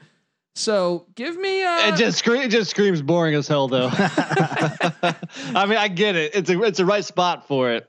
I, I'm just saying, tune into the fourth quarter. Yeah. Hey, uh, uh, Northwestern lost uh, lost their quarterback. Uh, what was it? Peyton Ramsey, the Indiana transfer. And, Sounds right. And they brought in uh, oh man, a quarterback that I like. I'm drawing a blank on the name. Man, I just I'm still in college basketball mode. it's They- tough, man. It's tough to transfer over so quickly. They they brought in a, a quarterback transfer that I'm high on. I can't remember his name at the moment, but uh, I'm excited to see that matchup because of Ryan Hilinski. Yes, Ryan Hilinski, bro- you know, from South Carolina. He had a great freshman year at South Carolina, uh, and then last year, obviously, South Carolina brought in Mike Bobo as the OC, and he brought in uh, fifth year senior Colin Hill to start. So he kind of got the shaft at South Carolina. Hilinski, I think, is is going to be a good answer uh, for Pat Fitzgerald with the Wildcats. So yeah, tune into the fourth quarter, but uh, I think this is a Like- good game. This game is going to be Syracuse, or, um, Northwestern's going to be up about 10-6 at halftime. They're going to be up 13-10 at the end of the third quarter, and then tune into the fourth, and you got a ball game. That's the way to do it right there. All right, Patty C, it's on you, my friend. Well, I got a couple here that have uh, potential personal flavor. Um, Cole, one thing real quick. You're the man. Uh, Colby's going to refill me up here. What a, what a gentleman. He's what, what is this liquor you got here? This is- See, see, Patty, I refilled myself when Colby was doing his ad It's break. rum, all all right, right? Well, that's I- the pro Can't ask me move. questions when I'm away from the microphone. I went and I fucking got ice, but I didn't know uh, what he poured me for. He makes a, a, a mean concoction. This guy, so I didn't want to uh, fuck up the the thing. Diplomatico. Diplomatico. I've never even seen that. It's got like uh some fucking fancy guy on the front of it. I don't get look. I get fucking Jim Beam. you know, hope he's drinking Diplomatico over here. You're a simple man. I am a simple man. I'm a Salt fucking of the earth. well, poor first man off, is what I am. Jim Beam's not rum, so Yeah, yeah, that's true. Uh, but- details, details. I haven't drank rum in like ten years before this. Um, look, there are some games that have personal appeal to me. Uh, one of them I am going to list here: uh, Cincinnati hosting Miami of Ohio. is that your game? I like it. There was a time when this was a pretty good rivalry. In fact, I want to say this is one of the oldest games and most played games in college football history. Um, and so I think that the uh, series is still relatively close, if I'm not mistaken. Obviously, Miami, Ohio doesn't have the potential that Cincinnati has I at this mean. I, I think the last time we had a full season, Miami, Ohio won the MAC, and and Cincinnati loses their DC to Notre Dame, and uh, you know now, I, obviously Cincinnati, I think will probably be a double digit favorite. yeah. But hey, may, maybe uh, maybe the Miami Redhawks can hang around for a little bit. It should be a good game, and I'm less uh, excited about Miami potentially making this game. I'm more intrigued to see Cincinnati this year, just because they have two spots on their schedule that have the potential to put them over the top. If they are indeed going to start preseason number seven, which I think is where most of the prognostications have them right now, then a win at Notre Dame and a win at Indiana, depending on how good Indiana is. Though neither of those are far trips for Cincinnati. You know, with a, a couple hundred miles, the, the the city of Cincinnati almost touches the state of uh, Indiana. So it's not like they're going to be uh, totally shook by the travel. I think Cincinnati can start out hot and maybe put themselves in position early to make it a little playoff push here. So we're going to see. Nick, what do you think of Miami at Cincinnati? I'd be lying if I told you that this game is going to break into the rotation on my TV. I, I mean, I hate to be blunt about it. Look, Cincinnati's going to win probably pretty easily. Um, yeah, sorry. I'm not, Well, what just- else is not a there whole lot out here No, watch. there, th- no, there's other games out there that I'm excited for. Well, no, I'm, I'm, I'm talking about that one itself. You know, um, I'm not going to be tuning in. I see Patty C's point. He's a Cincinnati fan, so obviously he's one he wants to watch them. Makes sense. But with all these other games on, it's going to be hard for that one to find airtime. So what do you Fair go? enough. What are you going with, Nick? I'm going with a potential upset. I'm going with an ACC team going on kind of a curious road trip here. Uh, I'm not sure if you if you've already think about what I'm going to say here, but Syracuse plays at Ohio. Frank So- Solich. Frank Solich's boys. I You're gonna like the quarterback game- Kurtis Rourke. That's the same game. you just shat on Cincinnati versus Miami of Ohio. Now you got No, because this one is an upset. I don't think Miami, Ohio is going to upset Cincinnati. Like this Right. one, and, I, and I'm, I'm an ACC guy, and we like upsets. We got an interesting road trip here. fair enough. this And I mean, why did Syracuse schedule this game at at Athens, Ohio? Athens, Ohio is in is in eastern Ohio, which is kind of more like West Virginia. There, I mean, I've been to Athens, Ohio. It's a town that looks like it's been decimated by meth. You know, Probably has. I don't know why they're playing this game. It's a dangerous game. yeah. Uh, I think Ohio is a live dog here, uh, and that in of, in of itself that makes it somewhat interesting. I was shocked, a little shocked. We got we're, we're getting a run on the Mac here. Two Mac teams back to back. Thought this would come a little later. Uh, it's on me now, so I, I'm going to take you to. I think you guys are overlooking a couple games with real compelling storylines here, and I guess I'll take you to. Uh, you know, friend of the program, Mike One Leach, Louisiana Tech, Skip Holtz's uh, bunch at uh, Mississippi State. Guys, uh, Mike Leach at the end of the year, I mean, Mississippi State wasn't playing great ball.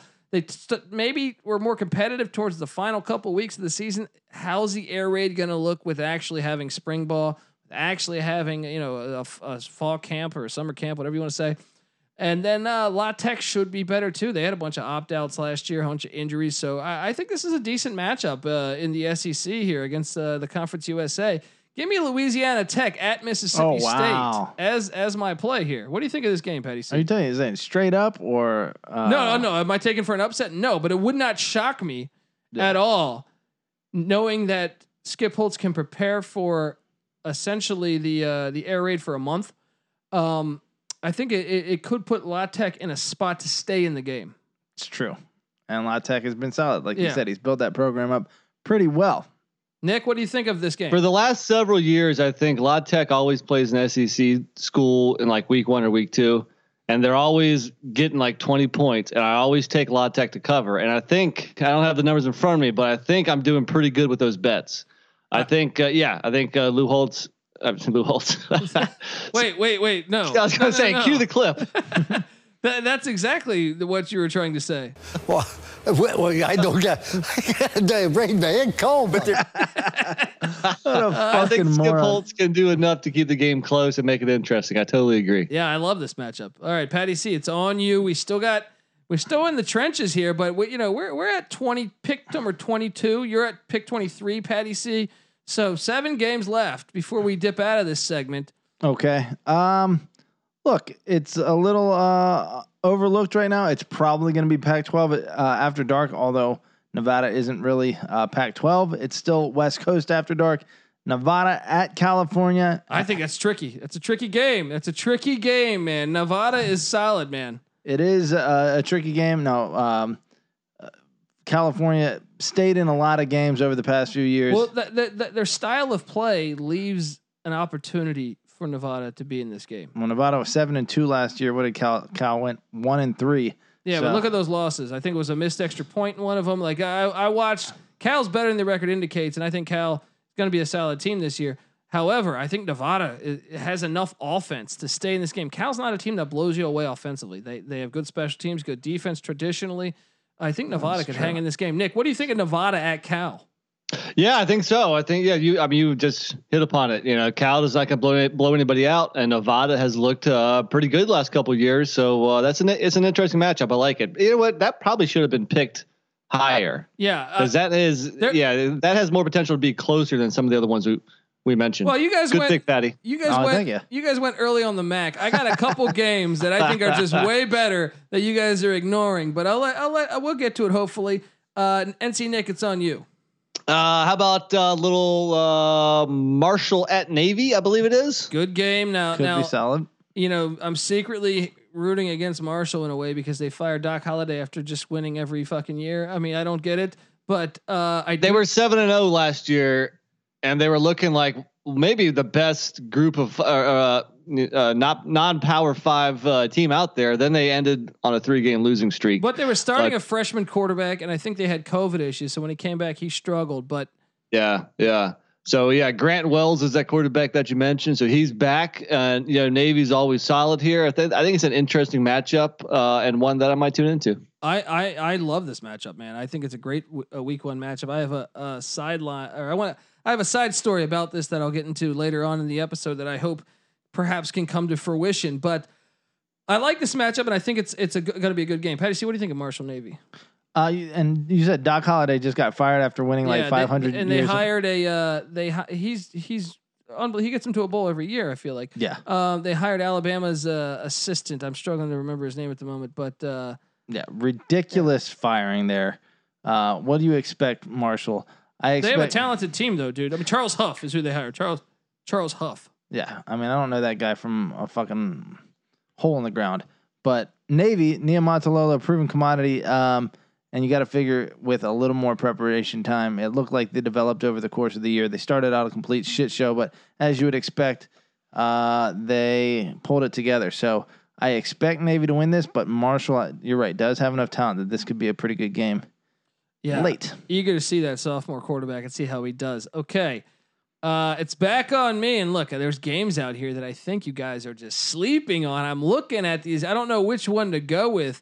Well, uh, uh, let's just, I'm going to go Fresno State at Oregon. I think this could be a dangerous game for the Ducks. Uh, you know, Oregon had problems on offense a, a season ago. Fresno State, obviously breaking in a new head coach, they weren't the greatest team. But I do think they're going to have. Uh, I think also they had to have their quarterback sit out uh, for this for this past year. So uh, he comes in as a Washington transfer. I'm eager to see if this Bulldog offense can come into Eugene and, and, and give them a little bit of a test. I think this is much more compelling than Syracuse, Ohio. I think it's much more compelling than Miami, Ohio, Cincinnati. Well- Fresno State. You're a noted Oregon hater, so Well, and Fresno State pr- produces pros. Say what you want. Fresno State puts players in the NFL they do. much at a much higher rate than some of these other schools that we've had on here. Even I would argue that Fresno State puts more players in the pros than fucking Syracuse does. So Uh, Marvin Harrison, Dwight Freeney. Art Monk, Jim Brown. Donovan McNabb, come on. Uh, hey, I mean, how many quarterbacks are starting at Syracuse, uh, from Syracuse right now? Because Derek Carr starts for the Raiders. Last time I checked, I need to check again though. They had that, that. that, that, that might change. They had a Duke point guard. What was that guy's name? Uh, Who Fresno? Wallace? yeah, Craig Paulus. Yeah, He's in the pros somewhere, right? No, he's coaching Niagara. yeah. Oh, college okay. basketball. Oh, coaching nice. Niagara. There it is. Uh, what do you? I mean, what do you think of this game? I think this is actually a, a decent matchup here, guys. Uh, what the fuck was the game Fresno again? State at Oregon. Oh yeah, yeah. um, listen, let me say this. The one thing I think about this game is that I watched that uh, a- a Pac-12 championship game. Kayvon Thibodeaux Gonna have him on. is fucking unbelievable. He's not getting nearly the hype he deserves. He is like one of the most dominant players I've seen in quite a while. And it's completely under the radar for the most part. He he got in the backfield and completely disrupted USC's uh, plays every single play of the game. Who they gonna? The question is, who are the Ducks gonna go with at QB? Shough transfers to Texas Tech. Are they gonna go Anthony Brown? I, I just think they can stay. Look, I watched Oregon against Washington State, and Washington State obviously they they kind of Mickey Mouse to put together their season. That was I know you look at the score, you say 14 point score. That was a much closer game than that score indicates. They barely beat UCLA by three when UCLA didn't have Dorian Thompson Robinson and a few other guys. Uh, they lost to Cal. They lost to Oregon State. This team was not nearly as good as projected. I could see Fresno State hanging around. I like some of the guys on the Fresno State offense. Uh, the running back, dual threat, Ronnie Rivers. You know, ca- So- runs son- the ball. Son of Ron Rivers, former uh, Broncos running back. No, how about that? Yeah. I, well, I I rostered him DFS a couple times last year, and uh, not only does he run the ball, he also catches balls out of the backfield. And that quarterback, Jake Haener's not bad. And they return their two top wideouts, Jalen Cropper and Keric Wheatfall. So uh, they got a lot of people returning, especially on the offense. They could hang around for a while. I, I think I'm telling you, I think it's an underrated game you got going here. Okay, Patty C, it's on you. We're getting to the end of this thing. Getting down to the nubbins here a little bit. Um, I'm scouring this sheet looking for uh, at all compelling matchup. Oh, I, there's some out there, buddy. I, there's some that I am delighted to see. Oh, I would say Baylor at Texas State, but I don't. Dangerous, dangerous, a little bit dangerous, but Texas State finds a way to lose um, every single game, even when they play them close, which is pretty much every game. Oh gosh, I almost want to like skip. What? okay, let me get let me get you this one because this is interesting. Oklahoma traveling to Yes. Tulane. Finally, Give him credit. Give him credit. yes. Uh, yeah, And this game is better than a lot of the other ones we selected. I'm gonna I'm gonna argue that. I think this game is uh, a scary spot. Tulane plays Ole Miss too at Ole Miss. I think two weeks later. I think. I look, OU's offense is gonna roll right. The question is, is can Tulane with that freshman? The last year was a freshman quarterback. I believe his name was Michael Pratt. He's he showed good. some man. signs, man. Mhm. And if Mhm. Oklahoma doesn't have, I know Oklahoma's defense with Alex, Alex Grinch looked a lot better last year, but I Willie Fritz, you're giving him a month to prepare. I like it. That's all I'll say. I think he's one of the most underrated coaches in America. Giving him a month to prepare for Oklahoma. That said, Oklahoma looks like they're the business right now. yeah. Spencer Rattler's a bad Yeah. dude. N- Nick, what do you think of this game? Yeah, man, definitely. I, s- I just give Oklahoma credit for doing this because it's first off, they it's not like they it's something they that they usually do. Uh, I don't know if there's some kind of connection between the coaches or the ads or something, but for them to go on the road uh, against Tulane, give them credit for doing so. It's a, it's an interesting matchup. I mean, chances are Oklahoma blows the doors off and wins by 20 because Rattler was really coming on at the end of last year. You know, after a slow start, as you might expect from a new quarterback, first time starting, et cetera. So, just the fact that it's on a ro- you know a road game against a solid team like Tulane, it's it's it's worth watching just to see how Oklahoma looks, how sharp they are to begin the year.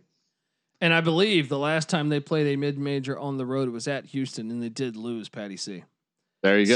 So, They uh you got you got to at least have this on the radar. And fortunately for us, we got the uh the Colby connection on this ESPN Plus getting the, yes. what four games at once. Yes, We'll be able to tune into it. I'm all over. I'm watching that fucking game. I'd much rather watch. This is crazy, right? I'd rather watch Oklahoma Tulane than Miami Alabama all day. It Come on. probably got as much potential for an upset. Uh, okay, Nick, it's on you, man. All right, what what pick are we at here? Because I want to make sure. we have four games left. You, so you have two picks. Me and Patty C only have oh, one pick okay. left. All right, gotcha. All right, so I'm gonna save. Well, okay, I'll do this one now. South Dakota State at Colorado State. I love pay this homage. matchup. Pay homage to our FCS teams here. We've been doing this all spring. It's been a lot of fun. And hey, man, this could be an upset. You know, I picked the Jackrabbits as my team or one of my teams, whatever in, in They- that conference. They've they've been very good this year, and they could come up and bite Colorado State Dude. if they don't watch out. Dude, and, and with Addazio, I don't, I do not trust Colorado State to win this game. I, I'm going to take South Dakota State to win this thing on the money line. I think. Jackrabbits. Yeah, I, I think South Dakota State right now playing as good as football as anyone in the FCS. Wouldn't be surprised if they walked away with a championship this year. Uh, Patty C, what do you make of this game? Uh oh, I mean, it's 100% in the realm of possibilities that there's an upset. South Dakota. I mean, I, would it really be an upset? I mean, I, I'm assuming Colorado State will be favored.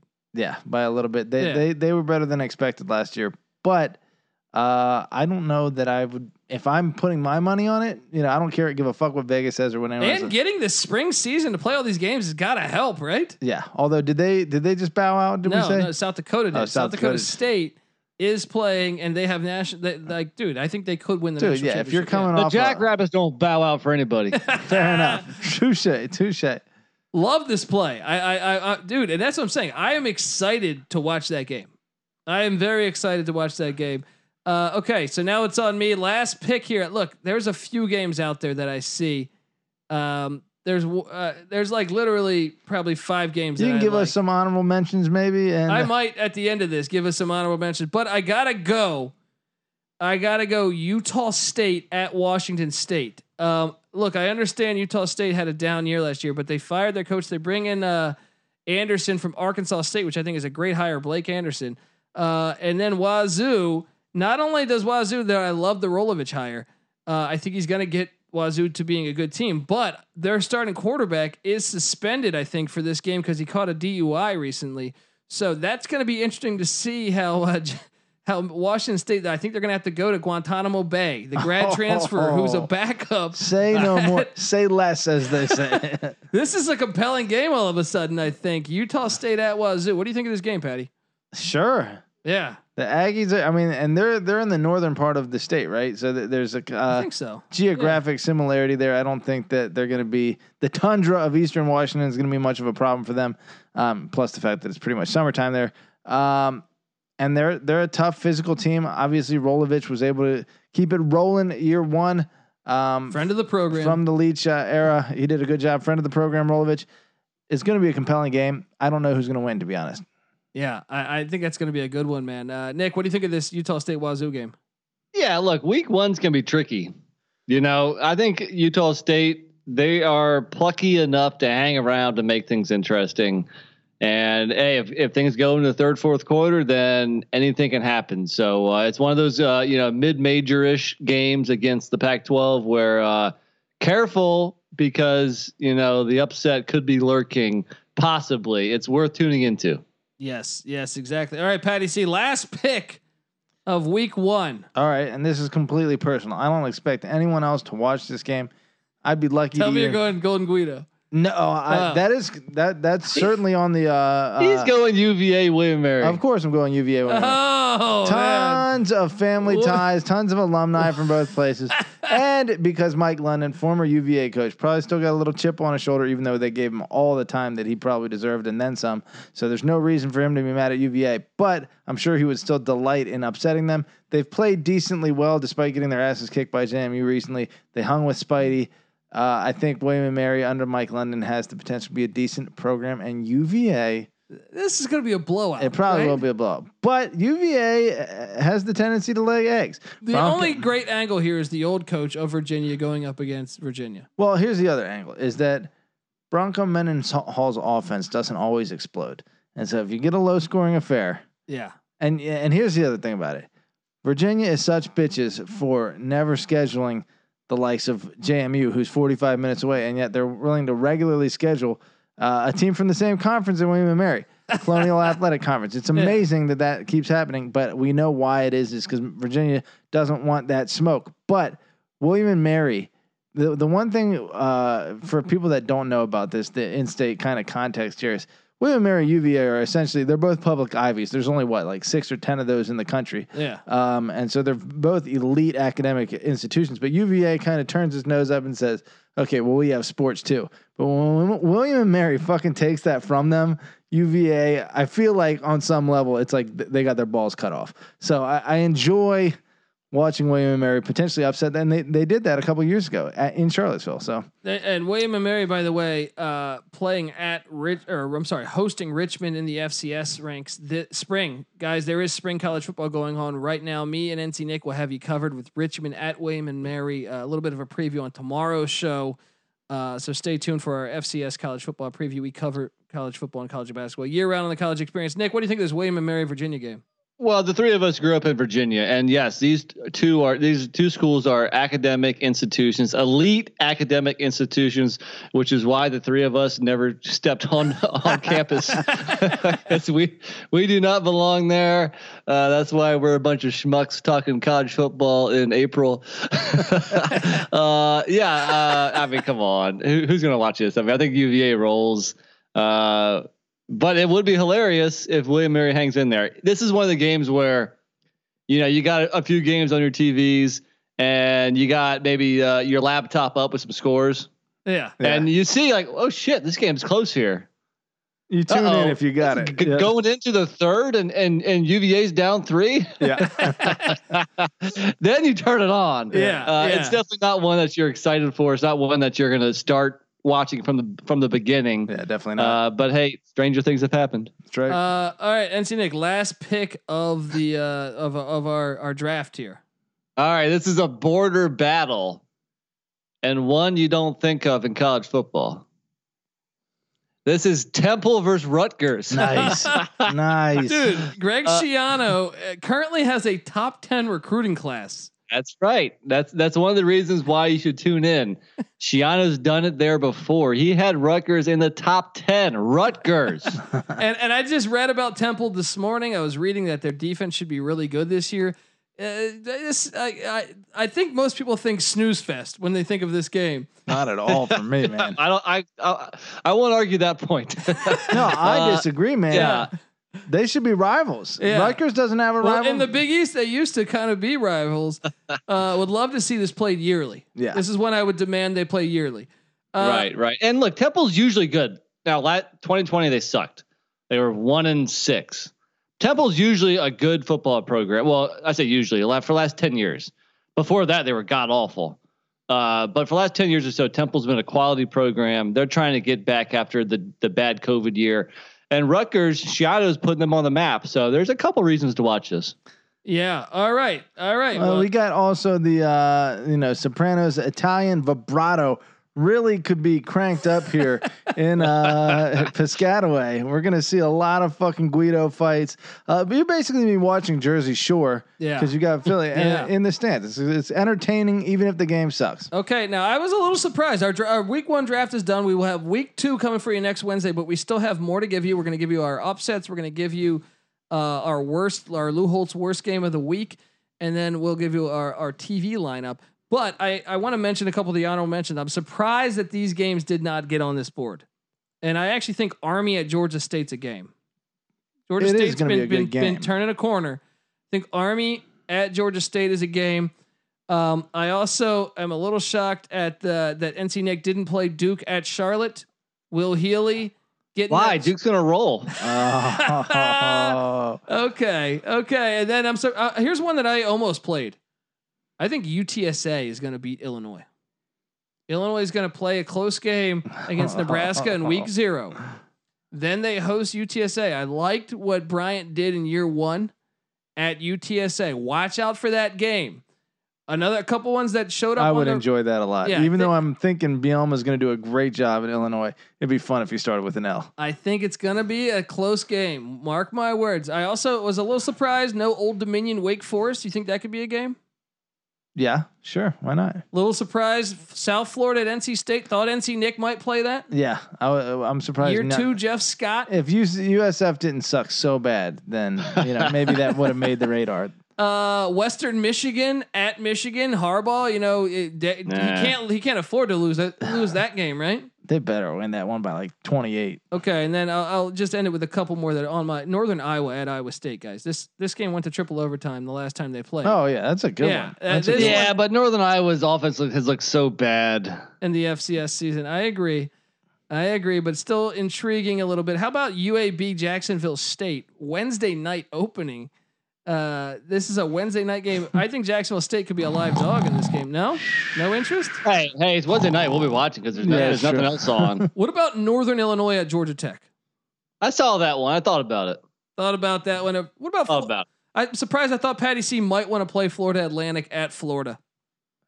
Uh, I, I saw that. I like the in-state uh, element there, but th- that game is just going to be 55 to nothing probably. Yeah. Yeah. Okay.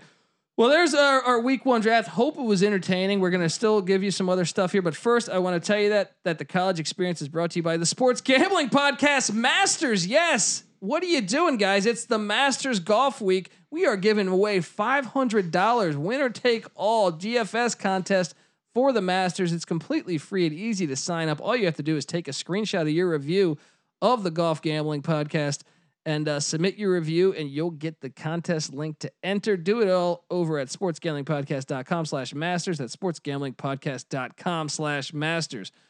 Okay, guys, here, here's It also starts in about nine hours, so hurry up. yeah. Uh, this will this episode will be up in two. Um, okay, so uh, what are we thinking here, guys? We got now we get to have fun. This is the shit fest we're talking here. Before we do that, let's call for the upset. Let's call for the upset. What is the upset? We each choose one upset that will happen here, right?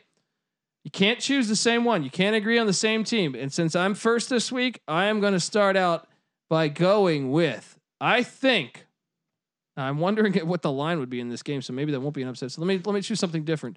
Um, It's got to be a decent size upset. I don't want like a three point dog Yeah. or something. because I, I think Houston could be favored against Texas Tech, so I'm not gonna Yeah. I'm not gonna take that one. I was thinking that one at first.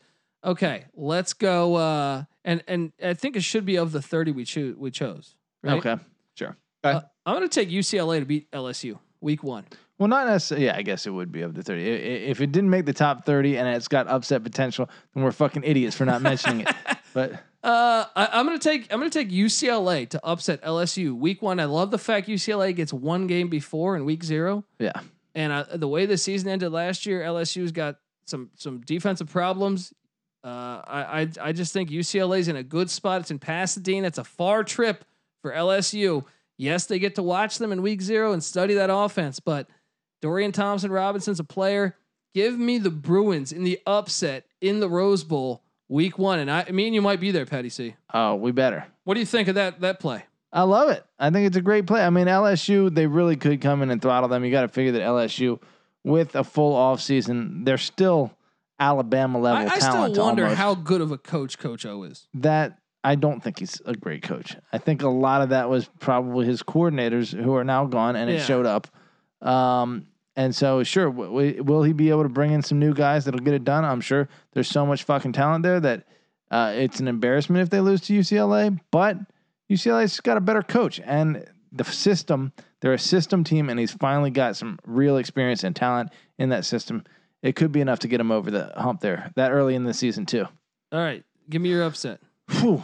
Um, wait, did we hear from Nick on that? No, you. Oh, yeah, Nick. What'd you think of that that game? What did you think of my UCLA play? Yeah, I, I think it's. I think UCLA could definitely win that game. I wonder how much of an upset it'll be. I mean, you got a five and five team LSU traveling across country. LSU would still you- be the favorite. That would be like a seven. Yeah, I think they will be. I Yeah. think they will be by seven. You think? I think they'll be a heavier favorite than that.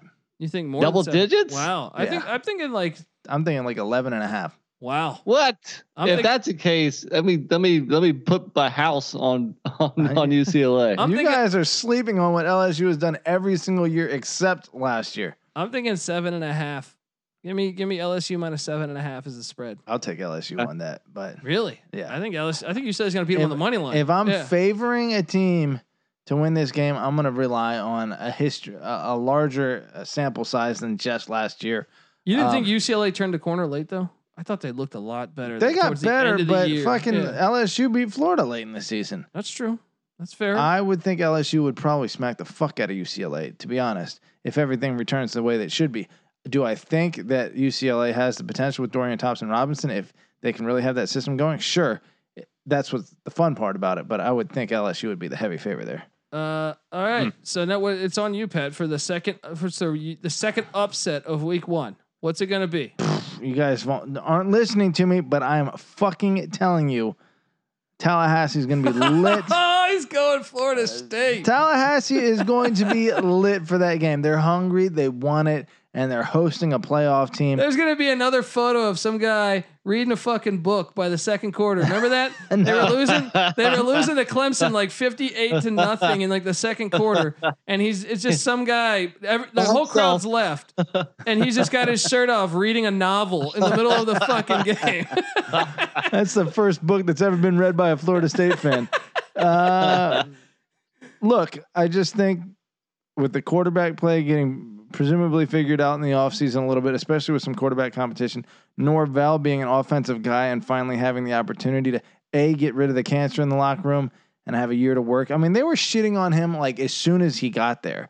Um, and so I think they'll turn it around. And I think Notre Dame is going to have some quarterback, you know, issues to work out. I want to say that uh, that's a fairly complex pro style system that Brian Kelly runs, and, and someone's just not going to walk in there, especially without spring ball uh, or much spring ball, and, and completely have the thing firing on all cylinders. I think Florida State, I think Tallahassee is going to be rocking more than you guys realize for that game, and I think there's major upset potential. I like it. I like All it. right. All right. NC Nick, what do you what do you think? What do you make of that uh, prediction by Patty C? It's a bold prediction. It's I, more- I'm not buying it. It's more bold than UCLA against LSU, right? Of course. I Yeah, don't of know. They kept Yeah. it kind of close last year. 16 point with it. Florida State was down three at halftime against Notre Dame. That All was with a fifth year senior at quarterback. All right, all right. Well, uh, uh, Nick, let's get to your the third upset of Week One. I got a feeling these are right. all going to cash. Miami, Miami over. No, I'm joking. yeah, okay. I was like, okay, this is getting silly. Well, look, I gave you. I already like you know when I was given my my ten games, my you know draft picks of games. I kind of uh, already alluded to this. I got two of them. You know, I got Ohio potentially over Syracuse or South Dakota State over Colorado State. You pick and choose. I got. I like them both. Let's do the Ohio one because I think Syracuse will be like a, probably an eight point favorite, seven point favorite. I think Okay. I think the Colorado State one's going to look like Colorado State minus three, My, maybe even minus two. Really? Yeah. That's it? I do, I do. Yeah? I think they All right, know that South well, Dakota State. Give me the yeah. Bobcats of Ohio to knock off Syracuse. Love it. I do like Love that. it. Uh, so, so and look, you can't bet on this yet. I'm pretty sure, but uh, guys, what you should parlay this money line. It could be a huge payout for you if uh, UCLA and then uh, Florida State and now Eh, Maybe you shouldn't parlay it. Look, look I, I, here's the other thing: is I'm watching Florida State's or Notre Dame's uh, spring ball, right? And they got this Buchner kid who's their five star recruit. He looked great. I watched his high school film, but I'm I'm watching him like throw around uh, at Notre Dame practice in the spring. He is airmailing everything. He can't hit the broadside of a fucking barn without coverage. So if he's their quarterback, which he might be, if Coan doesn't really pick it up or like perform, I think Coan's going to be the guy. But uh, I'm just not cons- uh, convinced that Notre Dame's going to be that good coming out. The Ky- Kyren Williams being the the the the factor that completely nullifies any bad quarterback play, but I still think Florida State's going to be rocking there. So, but All right, maybe not. man. You heard, you heard it here first. All right. All right. There we go. So now, uh, look, I want to tell folks out there that the college experience is brought to you by Better Than Vegas. Yes, Better Than Vegas. It's like YouTube, but for what hashtag DJs only care about, which is sports betting. We're giving out free daily video picks over at the Better Than Vegas profile page. Yes, Better Than Vegas is always running a ton of free contests as well. They got a ton of free picks and handicappers to check out. So get yourself on over there. Make sure you subscribe to our profile so you don't miss a pick. SportsGamblingPodcast.com slash BTV. That's SportsGamblingPodcast.com slash BTV. All right. Uh, we're almost through this thing. Um, worst game. My pick. I, I start out one. We're picking the word the Lou Holtz. When you you look at the schedule, you say Well, well, I don't get. They bring me in cold. like, why the fuck is this game on the schedule? and and really, I have two that just jump out at me. And and I'm gonna go. I'm gonna go with the one, even though it's FBS against FBS. I'm gonna go Akron at Auburn. Akron has been a horrible team, in in you know maybe the you can make the case they've been the worst team in the FCS or in the FBS for the past three seasons. You can make that case. The fact that this game is even on the schedule, I mean, they're not even close to each other, makes no sense to me of why this game is happening. Yeah, it's very weird. Uh, It's it's it's Auburn scouring FBS for the worst programs. That's what it is. Yeah. and, And that's bullshit. Yeah, I totally agree. complete bullshit. Shame on them. Uh, this is a just a, a complete what the f- this is just a complete uh Well, well, I don't get. They bring me in Take a bang, bang, bang. I mean it's just unbelievable this is on schedule. Uh, what, what what what do you think this line will be? Uh, Le- Auburn laying 42? Yeah, uh, look, go play Troy. Go play UAB. Anything. Uh, Tulane. Go play ULM. Yeah. Get some You know- local flavor. ULM I mean even ULM sucks, but they're better than Yeah. Akron. Yeah, so it's Go like play Tulane. Yeah. I mean, it- you know, if Akron's playing Ohio State, at least ge- geographically it makes sense. Yeah. Yeah. This game makes zero sense. There's another game out there too, and I'm curious if you guys picked this one. I think Nick might be on it because he follows the FCS. Uh, how bad this team is, but okay. Akron Auburn is my selection for the worst game on Saturday. The one that should have never been scheduled. It's a damn shame. It's it's it's actually going to be on television. It is.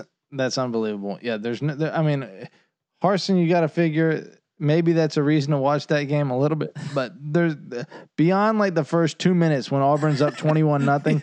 Then you there's no reason to watch or even have the rest of that game. Okay, Patty C, you got you got the the, the look. Uh, there's a lot out there. Well, this one's real, real fucking obvious okay, to me. I wonder. I wonder if it's going to be the one that I'm you thinking. know which one it yeah, is. hit me with it. Missouri State at Oklahoma State. Oh, Missouri State at Oklahoma State. Uh, look, and Bobby Petrino seems to somewhat be turning a tiny bit of a corner in the FCS ranks. They've they've won three in a row, but uh, they're still their their quarterback has one touchdown, six interceptions on the season. Just to give you an idea, at Missouri State. Um, That's some fucking 1942 quarterback. shit. uh, uh, I believe his name is Jaden Johnson. Uh, this game is going to be ugly. This is going to be a, a 49 point win, or no, 40 point. I'll, I'll even say that Oklahoma State will have 49 on them by what halftime? well, Spencer Sanders coming back, right? Yeah. Yeah. The, the, they, the, it may be it may be by halftime. They may they may get to the half halfway point half century point by halftime. But I will say this: they are playing better ball this year than the previous season. Bobby Bobby P So he is turning somewhat of a, a little bit of a corner. I think they've won three in a row. turned a better corner than he did Yeah. on that motorcycle. That's for sure. Hello. All right, NC Nick. Uh, uh, I'm cu- I'm curious if you're going to go with this one because there's just one. yeah, that's so I got obvious. to. So I mean, Yeah. at least Missouri and Oklahoma share a little, a tiny border in the the top uh, east north northeast side of the states. They they they, they do border each other there. So that uh, I guess geographically it makes a little bit of sense, but the obvious one is Eastern Illinois, Yes. South Carolina. Yes, Yeah, that was this the other one one, was looking at, Eastern. Illinois is awful in the FCS. This team won one game a season ago. Uh, it- currently, I think they're winless. What the fuck is this game doing on the schedule? This is one that we know. It's almost like okay, if you put Akron, now I mentioned Akron Auburn is my play. I think if you put Akron in the FCS, I think they'd have a losing record. Right. Right? Eastern Illinois is even worse than that. Eastern Illinois, if you put them in D two, would have a losing record. I'm serious. So serious. why is it, why is this game happening? Is, Why- is it yeah. South Carolina scouring FC FBS? I'm sorry, FCS to uh, look for the worst teams, or is there some kind of connection where like the ads know each other, or s- I don't know, but it's a it's a travesty being that generous they to the opened up this year with yeah. that. I mean, this is. I, I look at this and I say, how, how does this happen? How, Coast, Coastal Carolina plays Citadel. yeah, Citadel is much better than Eastern Illinois. So Coastal Carolina is going out and scheduling better than South Carolina. from the FCS ranks. Uh, yeah. It just it doesn't make any sense. I mean, look, even and and geographically it makes zero sense. But even if you're going to go into the state of Illinois for the FCS, you would think you choose Southern Illinois or Illinois State. You choose the worst of all of them. Even Western Illinois is better than Eastern Illinois. Shameless.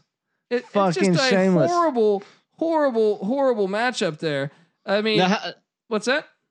Uh, sorry, are you about to play a clip? I see you looking at that Well- soundboard. Well, I was gonna say that you know Eastern Illinois is gonna is gonna do this. Yeah, yeah, he, he felt like he felt like shit afterwards. Kobe's Right? on a on a They're- two they're clip gonna rotation. feel like here. shit afterwards uh, because this game will be over in the first fucking ten minutes of the game.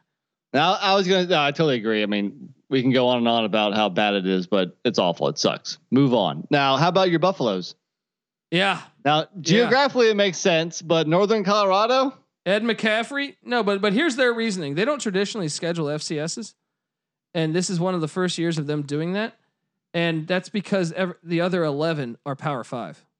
They get Minnesota and A and M, and then a nine game conference schedule. So they're getting eleven Power Five, and then an FCS. That's not. so do they not play Colorado State? Uh, not this year. Not for the next couple of years. Apparently, I What think, the hell? Yeah, they're they're trying to schedule. Uh, I think I'm not sure who was the problem there, but uh, yeah, for some reason that's not happening. So we're getting Dude, that's awful. we're getting easy Ed McCaffrey. How many years in a row have we seen Colorado, Colorado State I mean, open up the year? whole, our whole life. Wait, that's not happening over it's the not next. couple- happening for the next couple of years. What the fuck, man? Yeah, you got Northern Colorado instead. Come on now. Yeah. Yeah. We No, c- we can't have a playoff, a bigger playoff because of traditions. It- They're the most important thing in college football. yeah, and what they do to Colorado, Nebraska, right? I mean, there's a lot of just bullshit going on in college football. But anyway, I'm gonna get to this other segment that I'm excited about, man. You know what we didn't mention either, What's that? real quick. What's that? Montana at Washington or Montana State, Wyoming. Yeah. No, I love both these matchups, by the way, for good games. Yeah, Montana State at Wyoming. Montana State was in the FCS playoffs a year ago. They they punted on the season this year. They're at Wyoming. border battle. At Wyoming, week one. I think that'll be a decent game. And Montana, with Bobby Hauck back as coach, Bobby Hauck uh, won a national championship with the Grizzlies back uh, 10, 15 years ago. So uh, they will uh, travel to Seattle to take on Washington. Shout out if you're going to play an FCS, at least play a decent one. I know I just said Colorado's playing Northern Colorado. It doesn't make much sense. But I mean, uh, uh, with the exception of the fact that they're in the state of Colorado. But I mean, yeah. But my, my, my thing is they also have 11 power fives yeah, there's teams out there that only do eight. You know what I mean? Like so, Give them a pass. I if I think if you schedule that aggressively, you get that pass. Fair enough. So anyway, uh, let's let's get to this. Let's get to this right here. The dream TV setup. It's this is my my my dream of the way we don't have times yet. We- They have not released any times on any of these games. So what I'm proposing, if I was college football commissioner, I know they don't have a commissioner, on what they should do. Now Wednesday opening week for week one college football. Obviously we have week zero the week before. I'm not going to touch that. Wednesday we have UAB Jacksonville State. I'm okay with keeping that there on Wednesday, right? Sure. Thursday, we have the chance of a fringe. So North Carolina at Virginia Tech, ESPN has bought has the rights to this game, and it's a Thursday or Friday. I imagine. I would like to think they're going to move it to Friday because it makes more sense because Friday slate's kind of weak. I'm going to propose they do that. Right? I'm going to say Thursday we get this. ECU App State as the early game. Late game is Ohio State Minnesota. Oh, I like it. Boom. That's your Thursday. You're set. Yes, you still have South Florida and NC State Thursday. You got all these other side games. Friday. Here's my here's what I'm proposing here. You you got UNC Virginia Tech as the early game. Right? Okay. Then I propose they move our uh, uh, BYU Arizona in the Death Star to Friday night and give us two. Uh, yes, there's still these other bullshit games going on of Northern Colorado at Colorado and St. Francis at at Eastern Michigan and ODU at Wake. ODU at Wake's a, a decent game. ESPNU should pick that one up as I as I almost vomit. But um, uh, I think the play here, Arizona BYU night game, day game, or, or earlier night game, uh, North Carolina at Virginia Tech. What do you think about that? Um, the only issue I have with that is Virginia Tech at night is a fun environment. no, I'm, I'm giving it at night. I mean, I'm out here in LA, so I'm saying like it kicks off at seven o'clock at Lane Stadium, right? Give me this. Give me 5 p.m. Eastern kickoff, UNC uh, Virginia Tech, and then give me 8 p.m. Eastern kickoff, Arizona, Arizona BYU. BYU. That's perfect. E- That- Eastern time? Yeah, Eastern. So Oh. it'd be so it'd be That'd two be o'clock, wonderful, but it's not going to happen. two o'clock and five o'clock West Coast time, uh, potentially for those uh for those games. I agree. It's got to be at night at Lane, but anyway, okay. That's what I'm proposing for Friday. Saturday, I'm going to say. Let me say this about Okay. uh have you guys seen uh the Death Star at night? Like they really did a great job putting it next to that like black pyramid, and then you have the black Death Star, and the and the black pyramid has the like they, they both look like some futuristic Tron shit going on there. Vegas is fucking cool. Anyway, sorry. Uh, okay. I mean, it's still in a dome, so it still sucks in a Yeah, way. true. But uh, Saturday morning, I think this is what they should do for their for their slate. All right. Saturday, well, at noon on the East, I say they give us Miami, Florida, or Miami, Bama out the gate. Mm. I don't make don't make that prime time. I That's don't. got want- three thirty written all over. I it. hate it, man. I want the three thirty game to be Clemson and Georgia. I want the night that then I want that to cruise into Penn State at Wisconsin. I want it to be dark in Madison, and then the, That, that, that's got that's got noon Eastern time Yeah, written all I I over agree know with it Nick. sucks. Yeah. It sucks, but they should do that, and then the late night game. Uh, the late night game would be San Jose State USC, right? So you have a, a a pretty good. You go through the whole day, just boom, boom, boom, boom, boom. Now on Sunday, which is Notre Dame, Florida State, and also a couple of FCS games. Deion Sanders plays uh, Florida A and M in Miami Sunday morning. Nice. I, I am proposing that they move Kansas State, Stanford to Sunday because I care more about this game than the Notre Dame Florida State game. Now, give us two that go from one to one, right? Don't play them at the same times.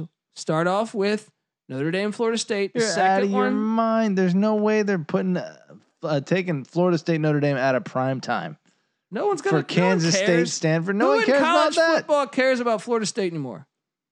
I would say your casual fan is 50 times more likely Okay, to well watch. then, well then put Stanford, uh, K State as the earlier game. Fair enough. To have both on Sunday, spread them out. That's my point here. Yes, good idea. I like that. And Yeah. then on Monday we have Louisville, Ole Miss, Labor Day. I propose they add one more game, and I'm going to say make Navy a thing on Labor Day. They played last Labor Day. Put Marshall Navy as the early game on Monday, and then do Ole Miss, Louisville as the primetime game. Tell me, uh, what, what Patty C, what would you do? I like Navy on Labor Day. You know my stance. I think, and you have a a, a slightly different but similar stance to my stance. I think Na- Navy uh, Army should be the Thanksgiving morning game, followed by. Uh, No, they should shuffle them. I think it should be this. I think Okay. everyone noon Eastern. You should kick off Army Navy right. Your three o'clock game, like On during- Thanksgiving, on on Thanksgiving, maybe eleven a.m. Right. Then your like 2.30, 2 o'clock game maybe would be uh, Detroit versus whoever, and then your five o'clock evening game should be Dallas versus whoever. Um, and then so you get fucking Notre Dame Navy, but either way, I like Navy playing in special and Army playing in holiday spots. Okay. Okay. Uh, any any switches you would do to, to the schedule on your dream scenario here? I'm with Nick. I think I'd put uh, the uh, Penn State uh, Wisconsin game earlier, and Noon? That sucks, dude. Give me that night. the name recognition is key. Alabama, uh, What? Miami This is guy gonna, work, what do you work for fucking Disney? ESPN What's going Disney. on here? Fair enough, fair enough. But look, I'm still hey, hey. Patty, uh, don't do what Paul Pierce did. Uh, okay. Yeah, I wouldn't be at ESPN for very long. Nick, what do you any changes would you do? Uh, I, I like a lot of what you said. I agree. I think those Big Ten games are, are more a noon game. I like Bama, Alabama at. Uh, I'm sorry, Bama, Alabama, Miami, Alabama at 3:30. Georgia, Clemson at like seven. LSU, UCLA Uh, at ten. Yeah, LSU UCLA was the late one. I, Yeah. I, I messed up when I said San Jose State USC. okay. But if you play both same time, I, I'm okay. Oh, that's beautiful. yeah. And then I agree with multiple games Sunday and Monday. I, I don't think uh, I, it doesn't have to be Navy on Labor Day. I mean, Well, they did it last year. I'm just saying it would be kind of build a if you want to put. Navy on Yeah. Veterans Day, okay, or Thanksgiving, okay, but Labor Day doesn't have any special ties to armed forces. Well, it's just a three day weekend. Everyone should sit just back and watch America's football team. Well, you could kind of just watch a better game. I think it's, you, you just put that in the top 30. What are you give talking me, about? give me like, yeah, give me a top ten or top twenty No. game. What, give me want Army Michigan Air State? Force or yeah, Michigan State uh, Northwestern, Northwestern. you over want here. that on Monday? No, not really. uh, how about uh, you put like um, Indiana, Iowa? Yeah, there you go. Okay. That's a good, good. Yeah, I agree with that. I'm okay with that, but What- what's more America than Indiana and Iowa? Very true. I'd Very, say very- Navy, the, the U.S. Navy. yeah, Amber waves of grain and all that shit. yeah. I don't even know what's in uh, Indiana. I, get- I bet they got some corn over there. decapitated blowjobs. Um, okay. Uh, uh, okay. So here we are, guys. If you're a first time listener to the college experience, make sure you subscribe. We're going to do this each and every week of the college football season, and we talk college football and college basketball year round. So make sure you subscribe. Uh, look, if you. It, we don't charge for picks. We won't charge for picks. But me and Patty C and NC Nick have been over 500 picking every game each season, all Division One college football and college basketball. Every game we got you covered on a spreadsheet for free at sportsgamblingpodcast.com. We're also way over 500 on our locks. Uh, and and I, I, should mention that we're over 500 picking every game as well. Um, so if you get the chance, if you get the chance, guys, get over to iTunes, give us a five star review. We don't charge for picks. We won't charge for picks, as I mentioned, but this is how essentially we get paid. We're asking for your kindness. Get over to iTunes, give us a five star review, say some good things about us, and if you do, take a screenshot and and uh, with your phone of your review, take a photo of that thing. Tag me at the Colby D on Twitter, and I'll send you a college experience T-shirt because we appreciate you listening and spreading the word. So please do that at the Colby D. Give me a follow as well. Patty C's on Twitter at Patty C831. NC Nicks on Twitter at NC underscore NICK. Give everyone here a follow. The Sports Gambling Podcast is on Twitter at the SGP Network as well. And uh, make sure you check out the Sports Gambling Podcast Slack channel. Okay, this is the college football way too early week one preview. You better start thinking about yours. And we are.